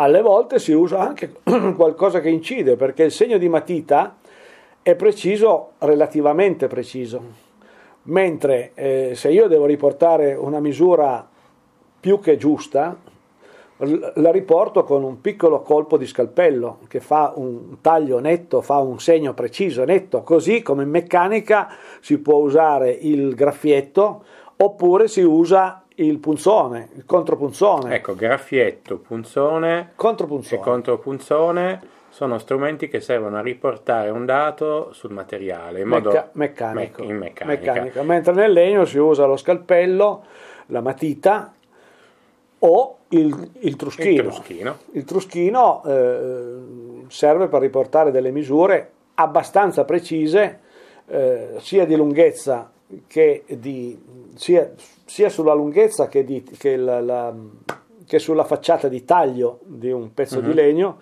per riportare la misura precisa, abbastanza E precisa. anche la raschietta, la truschinatura e la linea di confine, ad esempio, tra la parte piana e la parte Anche, stondata anche. di un asse Sì, veniva, sì, veniva sì, fatta, eh, veniva fatta truschinando. Difatti spesso si riescono a leggere questi piccoli segni. Il truschino però in meccanica è fatto diverso, so- mh, solitamente può essere, avere il, il corpo rotondo perché il tondo tocca tutta la superficie sempre.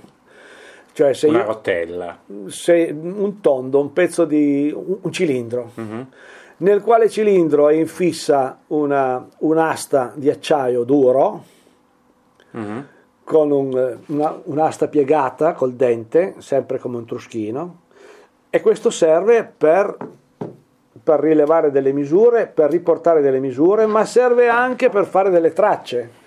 Cioè quando io devo fare una, una traccia su un diametro o su una superficie qualsiasi e la traccia mi serve poi per magari usare in quel punto usare il, il- il bulino a mano, il truschino, quello meccanico, serve per fare una traccia, non solo per segnare, ma si passa 3-4 volte, il truschino taglia e crea un solco. Cioè, Io vado dietro a quel solco molto più facilmente che non superficie liscia. Ma io credo che siamo quasi ad aver fatto una bella panoramica sugli utensili da taschino o comunque degli utensili fondamentali che generano la precisione è la perfezione. Mi viene ancora in mente eh, che ne manca uno fondamentale, cioè la capacità di rendere gli utensili taglienti. Ecco, questo è un altro discorso che eh, i, i taglienti, se si parla di strumenti da legno, il tagliente ci sono due, due, possibilità di fare il tagliente, dipende dai lavori che si, che si vogliono fare. Su uno scalpello da legno che si fa il tagliente lungo, logicamente ha un taglio molto più netto, molto più, mm, eh, molto più perfetto. Come un rasoio. Come un rasoio. Però non va bene, per esempio, per fare eh, degli scassi, per fare degli incastri, perché il taglio si consuma facilmente. Quindi in quel caso bisogna ridurre l'angolo di, di, di molatura. Ma a me viene da pensare prima del dettaglio, dell'angolazione, che essere affilati è anche un po' una qualità dell'anima, no? D'altronde quando si dice a qualcuno che è ottuso, non è che gli si fa un complimento, no. è il contrario di ottuso, è, è acuto, no? essere acuto, essere tagliente, insomma è molto salomonico il concetto certo, di, certo. di, tagliente. No? E io una cosa che rilevo sempre con maggior fastidio eh, nelle, nelle, botteghe è che spesso eh, gli strumenti non tagliano, tagliano gli strumenti eh, robotizzati, tagliano quelli che sono dentro perché, una gabbia. Perché anche lì purtroppo dobbiamo rifarci al discorso di un tempo. Una, un tempo non c'era bottega che uh, avesse strumenti non, non, non affilati, cioè lo strumento affilato faceva parte del, del, della bottega, faceva parte eh, della struttura della bottega. Guai se c'era uno scolpello da, da, da, affilare, guai se un tempo un falegname qualcuno prendeva uno scalpello e non, e non tagliava, guai, capitava un pasticcio. Chi era che si occupava di, di affilare? Ognuno, ognuno affilava i propri strumenti. Quando c'era nel, nei vari laboratori io ho sempre visto così e gli strumenti venivano affilati in un modo perfetto. Eh? Uno strumento, uno scalpello che non taglia non serve a niente, non serve assolutamente a nulla. Una sgorbia che non taglia non serve a nulla. Ah, serve, anzi, fa perdere solo il tempo. E poi taglia male, fa i lavori male, fa tutta una serie di cose. Gli strumenti vanno sempre affilati, così come nel ferro. Uno strumento che non taglia nel, nella lavorazione del ferro eh, fa, fa dei disastri perché eh, fa dei disastri. Anche un semplice foro con una, una punta, con un angolo di spoglio eh beh, sbagliato. Eh, certo, certo. Eh, eh, come mai ogni tanto i fori vengono pentagonali? Me lo sono sempre chiesto. Perché la punta non taglia. Eh, ma un pentagono... Al, tagliente, forma... al tagliente sbagliato. Far, far, uscire un pentagono da un cilindro. Eh, ma perché, la, perché la, punta ha, ha, la spoglia che non è giusta e, e quindi tocca in, in, certi punti e non tocca in altri, cioè non, non è centrato il, il, la, la, la, molatura del, del, del, della punta, è fuori vertice praticamente. Mm. Ah, è, mm, non, è, non gira, gira eccentrico. Eh, mm, anche in minima parte, magari a occhio non, non, non si vede, ma, ma, ma è così. Allora, quindi ricapitolando, eh, strumenti di riscontro, strumenti eh, di equipartizione, eh, strumenti di, di, misura, strumenti per c'è. Ancora, c'è ancora un altro strumento che veniva usato un tempo e che adesso si usa più poco. Io ogni tanto lo uso ancora per certe misurazioni e per certe cose. È la corda. Mm. La corda si usava perché cer- certe volte eh, si deve fare un diametro grosso e il compasso arriva magari a un metro e non di più perché non, io ho mai visto dei compassi nelle botteghe normali, compassi di un metro e mezzo, ho sempre visti 80 centimetri, un metro. Alle volte si doveva fare un cerchio di un metro e mezzo e allora si faceva con la corda. Si metteva al centro un chiodo, eh, si tirava la corda, si legava la matita e si faceva il cerchio. Sì, io ho restaurato da poco una ruota di mulino e ho dovuto usare la corda. Eh, certo. E mi è venuto in mente che la corda non si usa soltanto per i diametri, ma si usa anche per gli assi di simmetria. perché specialmente certo. Nella, certo. nella, segagione delle piante, la corda con, con il gesso, eh, la corda ci dava la certezza di essere lineare, perché un oggetto di sola trazione non può essere che dritto, e veniva eh, fatto schioccare Sì, sì, sulla superficie dell'asse lasciando un segno blu o bianco a seconda del, eh, del sì. gesto dove la, la riga, il rigone avrebbe creato mille problemi. Eh, sì, sì, sì. Sì, perché alle volte quando c'è del legno magari grezzo, molto venato, la matita segue, Corre, sì, segue la vena del legno, mentre con la corda fa una linea netta anche se, se c'è tutta la superficie malmessa. Quindi la corda è un altro strumento che si usa. Possiamo pensare di averli detti tutti, quasi tutti, ma se avremmo dimenticato qualcosa. Sì, bisogna ma- dire poi che ci sono degli strumenti che non, non possono essere rilevati perché comunque ehm, ogni falegname, ogni, ogni- ogni artigiano eh, si costruiva lui degli strumenti di misura. Certo, che- delle dime addirittura. delle dime, senz'altro, ma proprio degli strumenti di misura che venivano usati di volta in volta a seconda del lavoro e venivano creati di volta in volta. Perché eh, abbiamo detto, per esempio, non abbiamo detto lo strumento il cerca diametro. Ah, quello per centrare Per i centrare- sul tornio. Eh, eh, il cerca diametro è uno strumento semplicissimo, eh, però se non si ha quello in certe volte si che applica tribola. una, una- una banale regola geometrica. Una no? banale regola Di fatto si geometrica. tirano due, due corde, si Certo. cerca la, Sì, la eh, bisettrice esatto. dell'angolo sotteso e due bisettrici si incontrano nel centro. Sì, eh. Quindi anche se un pezzo è asimmetrico si, si trova, riesce comunque si a trovare trova sempre il centro, migliore. molto vicino, sì.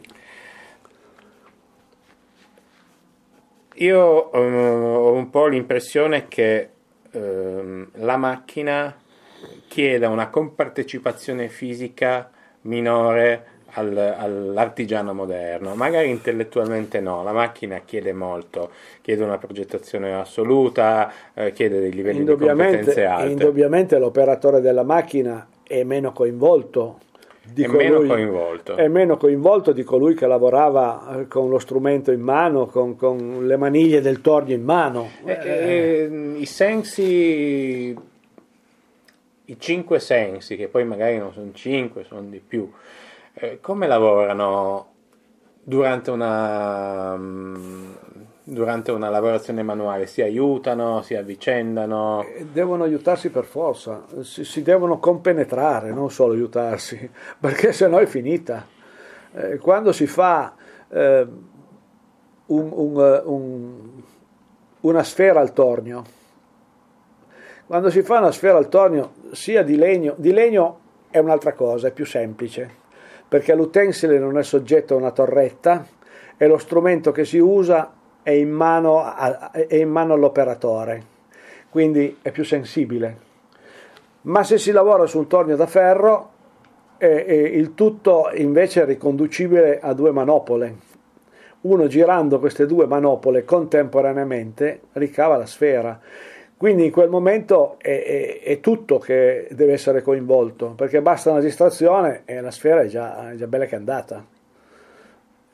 Ma è ha senso immaginare che, mm, che gli occhi possano essere aiutati anche dall'orecchio. Io, per esempio, spesso mi trovo a valutare l'integrità strutturale degli oggetti con l'udito e non con la vista, perché quando un oggetto è integro strutturalmente, non ha crepe, eh, non ha decoesioni, Si sente quando lo batti suona. sì, sì, sì. E questa è una cosa, se vogliamo, stupefacente. Ci sono altri esempi. Nella lavorazione del tornio, nella fattispecie, eh, direi che mh, gli occhi trasmettono alle mani, attraverso il cervello, trasmettono il tutto. L'orecchio in quel senso, in quel modo lì, conta meno. Conta molto di più l'orecchio, per esempio, quando si batte col martello.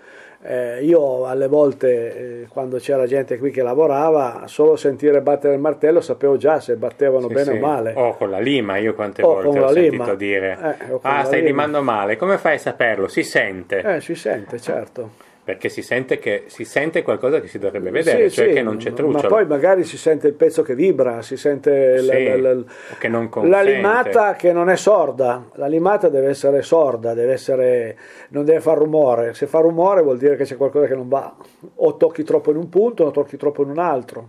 oppure hai messo male il pezzo alla morsa, cioè eh, sì, Certo. quello c'entra l'udito. Anche per affilare i pezzi ci si può affidare tantissimo al, eh, all'udito, cioè il lavoro dei polpastrelli e dell'udito sono in grado di Sì, capire molto bene come si lavora sulla L'udito, l'udito, per esempio, rileva molto bene se una punta da trapano taglia o no. Certo. Eh, E quindi possiamo parlare in questo caso di sinestesia, cioè Eh, un certo. senso che lavora insieme con gli altri Certo. invece di un altro. Questo è complessità, cioè questo gioca a favore Certo. di una percezione de- dell'artigiano Ma, eh, complessa e sfaccettata. quello fa parte anche fa parte dell'esperienza dell'artigiano, eh, perché non è che eh, se un, se un neofita si mette a lavorare eh, i- al tornio piuttosto che al trapano, piuttosto che da una martellata, eh, non è che sappia se va bene o no attraverso l'orecchio. Non capisce nemmeno guardando, ma non solo non guardando, anche attraverso l'orecchio non, non- non sa nulla perché non ha mai sentito il giusto del battere, il giusto del limare il giusto del taglio, eccetera, eccetera. E quello fa parte dell'esperienza che viene con l'esperienza degli anni. Non può essere una cosa innata, eh, eh, viene. Certo, viene si perché prova, si riprova, si vede che cosa viene funziona, con cosa non l'esperienza degli anni, se no Certo. Che consigli darebbe a chi volesse intraprendere una, una carriera da artigiano moderno, insomma, con molti anni di carriera è que- davanti? È quello che ho detto prima. Innanzitutto deve essere preparato, eh, deve essere preparato non solo manualmente, deve essere preparato con, con la testa e quindi non, non- non c'è possibilità, uno non può arrivare a certi vertici di lavoro se non studia. Bisogna studiare, bisogna apprendere quello che è stato fatto prima di noi e bisogna conoscere tutte le lavorazioni del passato per poter fare le lavorazioni moderne Anche se non si usano più. anche se non si usano più perché creano esperienza, creano, creano riflessione nel momento del lavoro. Eh, uno pensa come venivano fatte certe cose, lo riporta magari ai tempi moderni, lo fa in un altro modo, ma gli dà la possibilità di arrivare a fare quel determinato lavoro. Quindi non, non c'è niente da fare. Chi non prende dei libri in mano avrà solo l'esperienza del lavoro nuda e cruda. A bottega non basta. A bottega non basta se uno vuol raggiungere certi vertici, se uno si accontenta di, di lavorare e di vivere, può anche bastare. Anche se la bottega è diventata quasi un'eccezione. Quasi anche lei. un'eccezione, sì, però se uno si accontenta, vive. Altrimenti è necessario un, diciamo, un background culturale, Sì. magari neanche proprio specifico, ma collaterale. Ma, è un- un- ma in- per fare questo lavoro, anche per essere, cioè, come dire, avere la passione del lavoro, perché se uno non ha passione non riesce a fare niente nella vita come lavoro artigianale, ci vuole la passione. Ma bisogna avere, oltre che la passione, alimentare questa, questa, questa passione eh, con lo studio di tantissime cose che, può- che possono essere, prima cosa la storia, seconda cosa tutte le lavorazioni meccaniche e, e- e- e- sapere come venivano ricavate certe cose nel passato. Le materie prime. Le materie prime, le- le- ma tantissime cose, le colle, le- le- cioè, è, è vasto il- questo mondo, è vastissimo. Quindi anche la curiosità la è curiosità, fondamentale. Mm, tutto però deriva sempre dalla passione che uno ci mette, perché se uno ci mette della passione nel fare il lavoro, eh, ha passione, perché eh, il fatto di guardare un manufatto, guardare qualcosa eh, quando si è fatto e di dire te guarda è venuto proprio bene, sono soddisfatto. Io trovo che per quanto mi riguarda uno è in pace con se stesso. Addirittura la sera nel letto uno ripensa a quello che ha fatto e molte volte, devo dire la verità, che eh, mi sono stupito da solo di essere riuscito a fare certe cose che al momento, dato che qui il lavoro non è mai uguale, quando, eh, quando si presenta un lavoro non è che uno subito dica ah, faccio così, faccio così, è tutto fatto. Eh, uno comincia a pensare, bisogna pensare come fare, come non fare, perché poi qua bisogna anche fare i conti eh, con le ore di lavoro. Certo. Non, non si possono, le ore costano, quindi bisogna anche fare il conto delle ore di lavoro perché il tutto poi sia riconducibile a, a, a una cosa possibile. Non... Ad un pubblico che fa sempre più fatica a rivolgersi agli artigiani, eh, cosa consiglierebbe per eh, imparare a distinguere gli oggetti che hanno un valore da quelli che non ce l'hanno? A non guardare il grande fratello alla sera. Eh, sì, Magari sì. prendere un libro in mano e leggere qualsiasi cosa, oppure cercare di fare dei discorsi un pochino più sensati di quelli che si sentono in giro. Ma l'oggetto in qualche modo parla? Lo si può interpretare?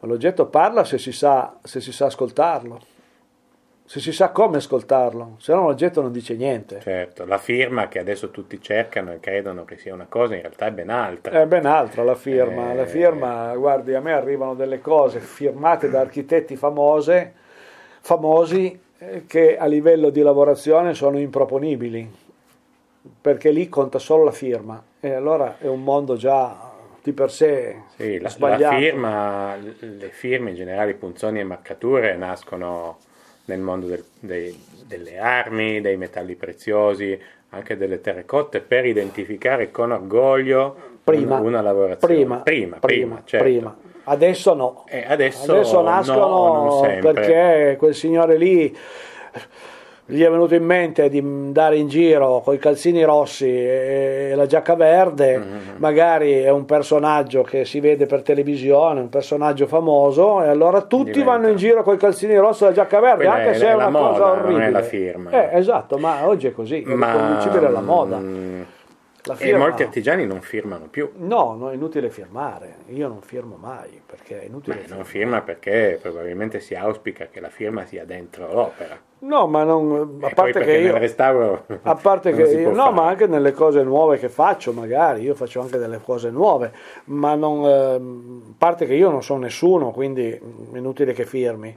E, e poi comunque non, non merita firmare proprio niente, perché qualcuno me lo dice, alle volte ho fatto dei lavori, mi dice, ah, ma mi devi mettere la firma e la data, ma io non metto né firma né data. Eh, la firma e la data sono cose che riescono a eh, riscattare un oggetto anche dopo cent'anni. Ah, sì, sì, certo. E una qualsiasi pezzo di ferro di ceramica con un punzone a distanza di cent'anni si può risalire a tutto. Io mh, da questo punto di vista consiglierei, consiglio sempre a tutti che non è un atto superbo, è semplicemente un modo per agevolare una lettura a chi fosse curioso.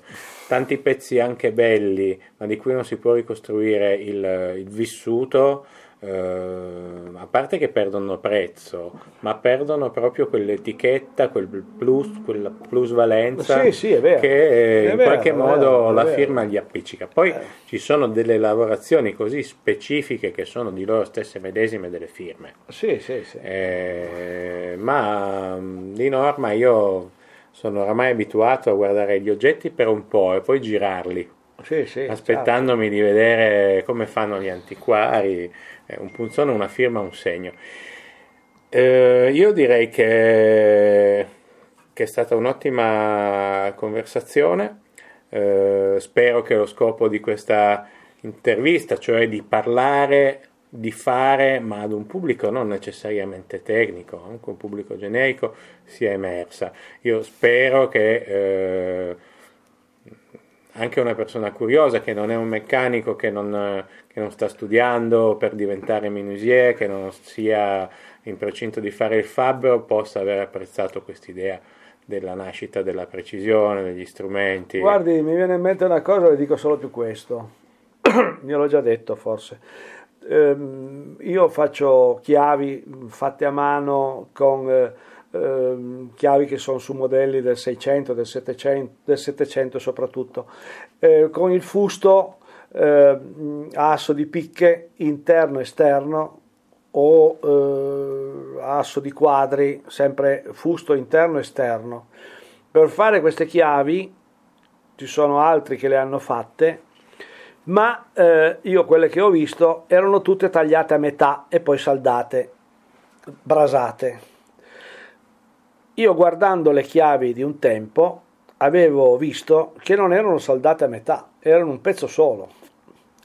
E quindi a un certo punto mi sono chiesto eh, come facevano a farle, con gli strumenti dell'epoca, perché non avevano le brocciatrici, non avevano le limeuse, non avevano certi strumenti, quindi, e le lime erano quelle che erano. Poi è impossibile limare un fusto di 10 cm con, con planare eh, dall'inizio alla fine. E quindi questo arcano segreto l'ho trovato sul Diderot d'Alembert se andate a vedere sul capitolo di Sarrieri eh, del, del d'Alembert che piacevano tanto anche a Luigi XVI eh, lo scoprirete anche voi come venivano fatte queste chiavi. E io per fare le chiavi ancora oggi faccio nello stesso sistema eh, perché sarebbe impossibile costruire delle brocce tutte le volte costerebbero, costerebbero troppo fare delle brocce ad hoc di volta in volta perché le chiavi poi non sono mai uguali. Quindi eh, e ancora oggi faccio quel sistema lì. Quindi vuol dire che anche l'enciclopedia non è per niente lettera morta. No, per chi la vuole leggere, per chi la sa leggere, è una cosa interessantissima, interessantissima su tante cose, su tantissime cose. Eh, del resto è stata la prima enciclopedia al mondo, eh, quindi è stata è stata una rivelazione all'epoca, no? Quindi... Bene, io direi che abbiamo approfittato anche troppo, è stata un'intervista impegnativa, grazie molte. Grazie a lei.